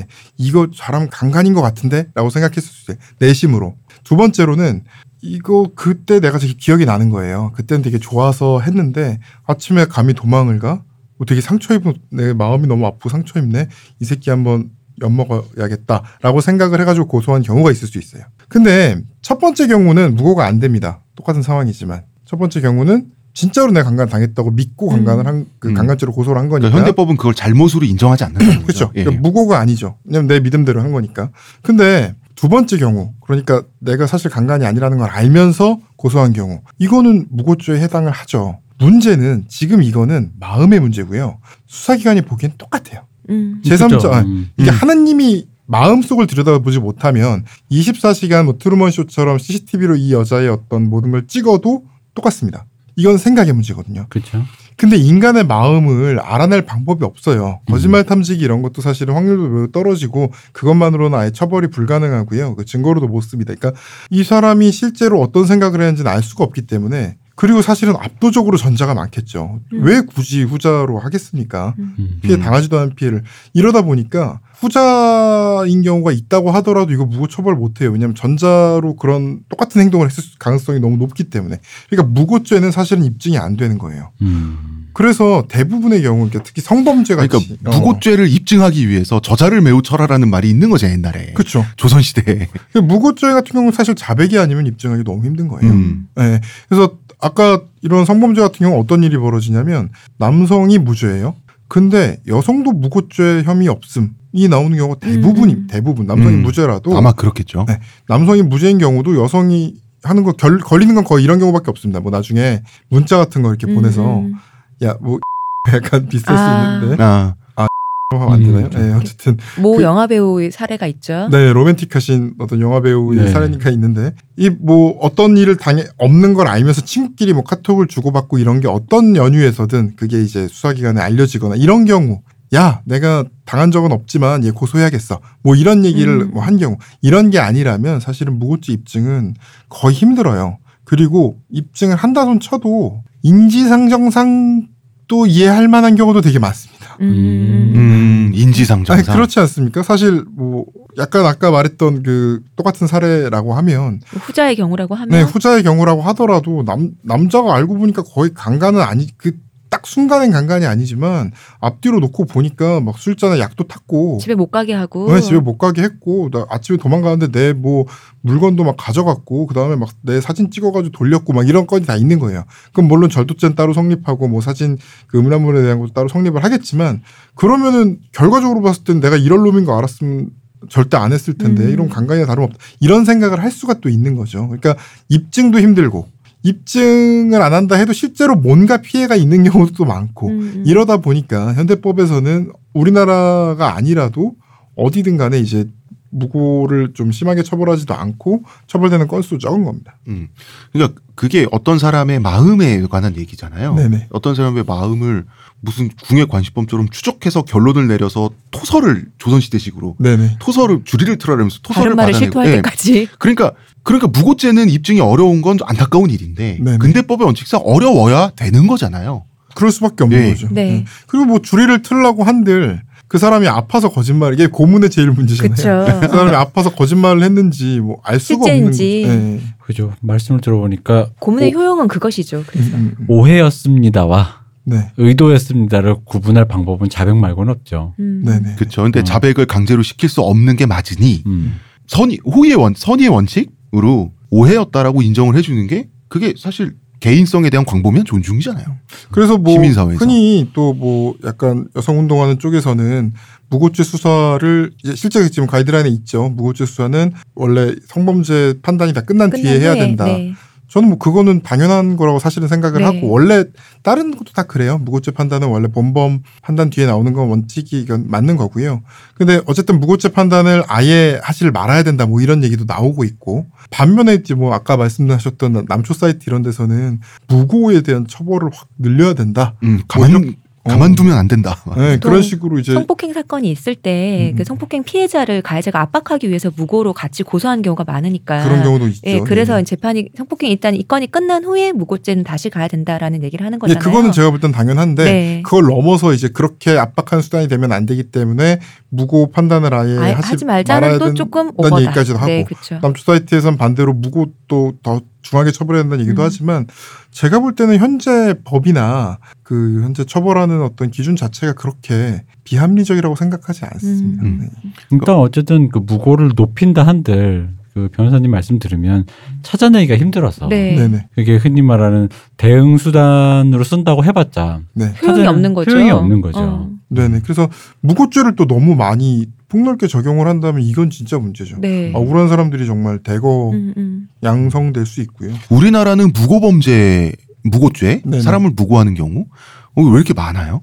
그거는 우리나라가 왜 고소가 많냐는 얘기로 또 이제 가야 음. 됩니다. 네. 무고가 많으려면 고소가 많아야 되는데 이게 뭐가 있냐면 실제 우리는 자꾸 이제 커뮤니티 같은 데서 성범죄만 나와서 얘기하지만 성범죄 건수는 굉장히 소수예요. 네. 다른 사건에 비해 음. 대부분은 경제범죄입니다. 근데 우리나라는 일본에 비해서 사기 사, 범, 사기 범위 뭐 다섯 배 많다 뭐 이런 얘기하면서 아 역시 사기의 민족 이런 얘기도 하잖아요.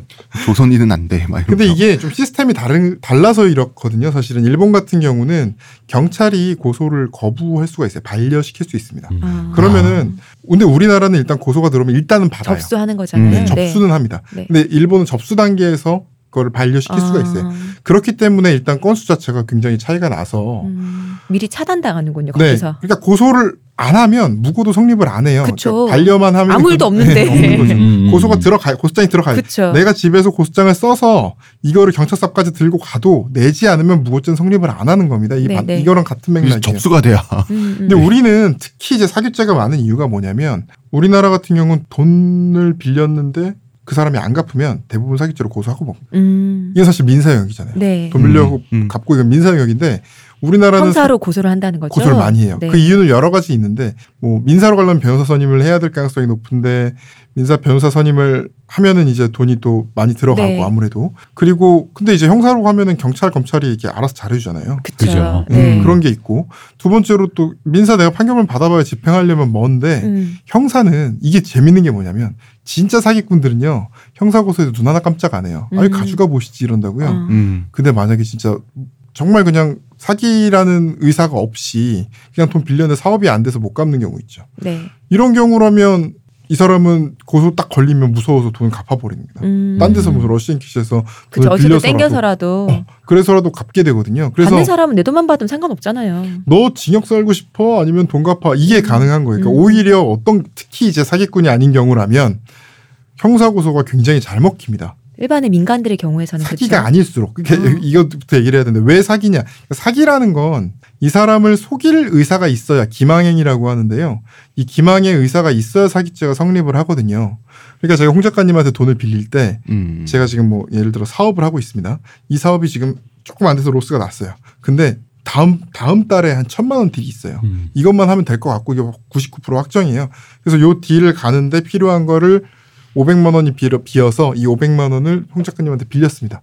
근데 이 딜이 빠그러졌어요. 아니면 이, 이것도 사기였어요. 이럴 수 있잖아요. 음. 음. 이래서 제가 홍 작가님한테 너무 죄송하지만 500만 원을 못 갚았어요. 이건 사기가 아닙니다. 음, 음. 그렇지만 이런 경우에도 일단 고소하고 보는 거죠. 음. 그러면은 음. 저라는 저는 선량한 어떤 한 번도 전과가 없는 사람으로서 어 빨간 줄 가면 안 되니까 그러면서 오히려 갚는 거예요. 그쵸. 이런 경우들이 굉장히 많은데 그러다 보니까 또 무고도 많이 발생합니다. 음. 그러니까 처음에 사기죄 사기죄의 예로만 들자면 돈을 빌렸던 시점에는 기망행위가 없었다는 게 확실한데 음. 그걸 잘 알면서도 이 사람이 그쵸. 그걸 잘 알면서도 고소를 했다. 돈 갚으라고 이건 무고가. 될 수 있는 아. 거죠. 아. 이런 식으로 음. 그래서 비- 비단 사기뿐이 아니라 이런 식으로 많은 범죄들이 안 될 걸 많이 걸거든요. 음, 그래서 그게 다 일본과 달리 등록이 되니까.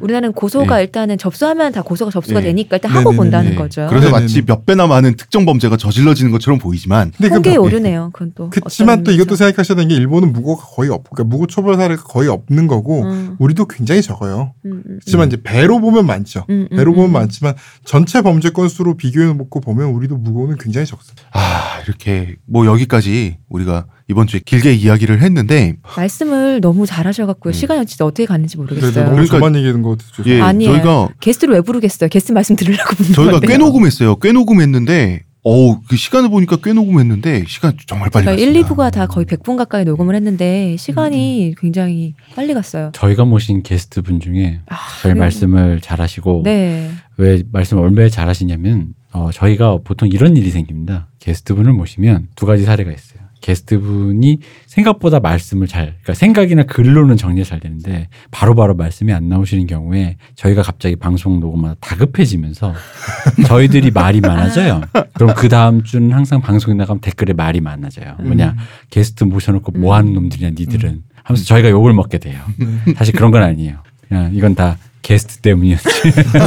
그- 그런데 저희가 저 사실 저 이번 녹음하면서 별로 말씀을 안 드린 게 얘기만 들으면 되니까. 네, 듣기만 음. 하면 되니까요. 그, 그 말씀도 굉장히 뭐 그 조리 있게 잘하시고 아, 역시 우리 장로님이 음, 아 역시 좋고, 변호사님이 이 디렉션도 뭔가 좋고. 그저 사람들을 많이 만나시니까 어떤 느낌 들었냐면요. 아, 아무래도 이제 뭐 상담이든 뭐든 사건 수임을 하시든 뭐든 어떤 다 대부분의 이 과정이라는 게 제 자기의 케이스에 대해서 질문하는 거와 네네네. 답변하는 걸로 이루어져 있을 거 아니에요. 아, 그러다 보니까 방송을 녹음하는데 답변 자판기 그러니까요. 무슨 그냥 걸, 뭘 누르면 여쭤봐도. 바로 그냥 답변 탁 음. 나오시는. 저는 근데 그것보다는 또 감탄한 게 제 주변에 법조인이 계시긴 하지만 많지 않고, 어, 근데 또 이렇게 본격 법조인도 많지 않고, 근데 뵙고 예. 나니까 법에 대해서 고민하는 것보다 당연히 고민하시겠지만 사람에 대해서 진짜 많은 고민을 하시는 분이구나, 또 그런 분들이구나라는 생각이 들어서 되게 감탄했어요. 저는 사실 근데 아까도 말씀 맨 처음에 말씀드렸지만 법조인들이 워낙 많이 듣는 방송이라 제가 지금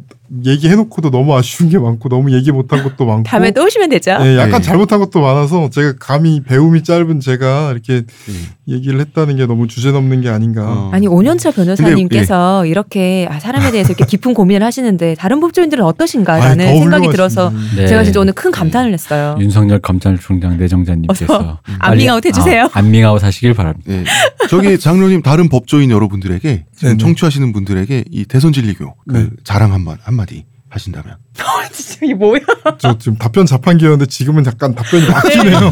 그렇죠. 아, 네. 아, 이게 안. 되는 건 양심의 자유에 네. 반하는 제가 거죠. 어 그러면은 이 얘기는 이따가 사석에서 짠해서 아, 제가 네. 듣도록 하고요. 자 법치주의란 게 그 자체로 고구마냐 네. 고구마여야 하냐 네. 이런 그 의문 답답한 의문에서 방송을 시작했는데 말씀을 다 듣고 나니까 아 고구마 네. 여야 한다. 어 그 그렇네. 약간 이런 식으로 생각이 들어요. 고구마라기보다는요 합당 하다는 생각이 들어요. 어, 이건 합리적인 어떤 절차로구나라는 생각이 근데 이제 들어요. 본인 사건이 되면요. 그럼요. 어 그거. 장난 아니죠. 어. 내가 피해자인데 막 2년씩 끌고 뭐가 안 나오면 저도 의뢰인들 제일 쓰고 많이 싶죠. 한, 어, 의뢰인들 제일 많이 하는 말이 언제 끝나요거든요. 그렇죠. 아니 이 사건은 길수록 저한테 유리해요 이래도 음, 그렇거든요. 그럼요. 송사가 말- 힘들잖아요. 피가 말리는 것 같고. 음. 근데 고구마는 맞습니다. 네. 그래서 제가 처음에 그 쾌아랑 변호사 쾌변 얘기한 게 고구마가 결국은 그건 안 돼요. 네 쾌변이 제일 중요한 거 아니겠습니까? 그래서 어쨌든 고구마인 것 같지만 이 고구마가 우리를 지켜주는 고구마고요. 네. 그게 나는 이게 그 왜 롤스가 말한 무지의 베일 얘기가 있는데 내가 지금 범죄자일지 피해자일지 내 입장이 무엇인지 알지 못하는 상황에서는 지금 현대 법치주의와 이 현대 우리 법 시스템이 그 개인을 지켜주기에 그렇게 나쁜 제도는 아닌 것 같아요. 물론 음. 고칠 부분이 굉장히 많습니다. 그렇죠. 하지만 말하기 굉장히 신중하고요. 어쨌든 우리가 이만큼 지금 살아오면서 우리나라가 이만큼 오면서 우리 많은 사람들이 고민 끝에 만들어낸 제도라는 부분에서 약간은 신뢰를 더 해줘도 되지 않을까. 네. 그 기반으로 비판을 해야 하지 않을까 이런 생각을 감히 해봤습니다. 박기태 변호사님 뵈니까 제 주변에 몇 없는 법, 법조인 분이 이제 새로 다시 remind돼서 새로 보이네요. 뭐 딱히 그럴 필요까지는 없어 보이는데. 아니, 그분을 만나도 그분도 이렇게 예. 이런 우리 얘기를 하지 않으니까 평소에 음. 지인은 이런 얘기를 하지 않으니까 근데 뜨문뜨문 하신 얘기일 때 이런 사람에 대한 얘기를 하실 때가 한 번씩 있거든요. 근데 음. 뭐 이런 얘기 해 했는데 뵙고 보니 또다 아날람을 통해서 길러진 겁니다. 아우 좋아. 이렇게까지 하실 필요는 없는데 지금 옆에 교주가 이-. 계시, 있기 때문에 이분은 네. 더 잘해야 돼요. 시오찔리 그 들었죠. 저기요 장로님 어, 대선 진리교는 그 변절을 허락하지 않습니다. 아 오늘 긴 시간 정말 네. 감사합니다, 박 변호사님. 그 법치주의가 카타르시스를 주진 않는데 카타르시스를 주지 않아야 한다는 게 전 더 큰. 포인트인 것 같아요. 내가 법의 보호를 받아야 될 때 내가 남한테 카타르시스를 느끼는 재료가 됐으면 말았으면 좋겠다. 음. 아 오늘 어, 정말 좋은 말씀 네. 재밌게 잘 들었어요. 다음에 꼭 또 와주세요. 예. 아, 근데 하- 하나만 더 첨언하자면 네. 아까 말씀하셨지 법이 고구마여야 되는 것 같긴 한데 네. 내가 당하면 슬프잖아요. 네네 맞습니다. 그러니까 왠지 법에 대한 마지막 총평은 이거여야 되는 것 같아. 나만 아니면 될 것 같아. 일단 아 돈을 그건 모든 살아보시는 상황에 대해서. 진리지 그거는. 근데 그걸 위해서 이제 또 수많은 법정물이 있지 않습니까? 그렇죠. 그러니까 뭐 그리고 아까 자구물, 약간 뭐 이렇게 네. 네. 자구행위하는 물들이 있지 않습니까? 그런 이제 미디어는 제가 볼 때 뭐 연변에서 오신 분들 예, 그런 많이 건 제가 쓰시죠. 볼때 뭐 킬빌. 그러니까 뭐 사실 저는 그 얘기도 좀 재밌는 게 그런 얘기 하잖아요. 뭐 영화 드라마에서는 이렇게 자기가 뭐 법이 못하는 걸 자기가 채우고 자기가 해결하려고 하는데 왜 우리 사회에서는 그걸 못하냐라고 음. 얘기하지만 그 얘기는 뒤집어 보면 그래서 드라마가 하는 어 거죠. 영화에서는 뭐한 번에 300명씩 쏴주고 네. 목도 냉각하는데 그건 왜안 하냐 이거랑 제가 어. 볼땐 비슷한 얘기예요. 그쵸 그쵸. 어, 자 의문의 근육 시호님. 아 감사합니다. 예, 문화평론가 이동규 대표. 감사합니다. 전 작가 홍대선이고요. 자 박기태 변호사님. 예, 감사합니다. 아우 고생 많으셨습니다. 감사합니다. 감사합니다. 감사합니다.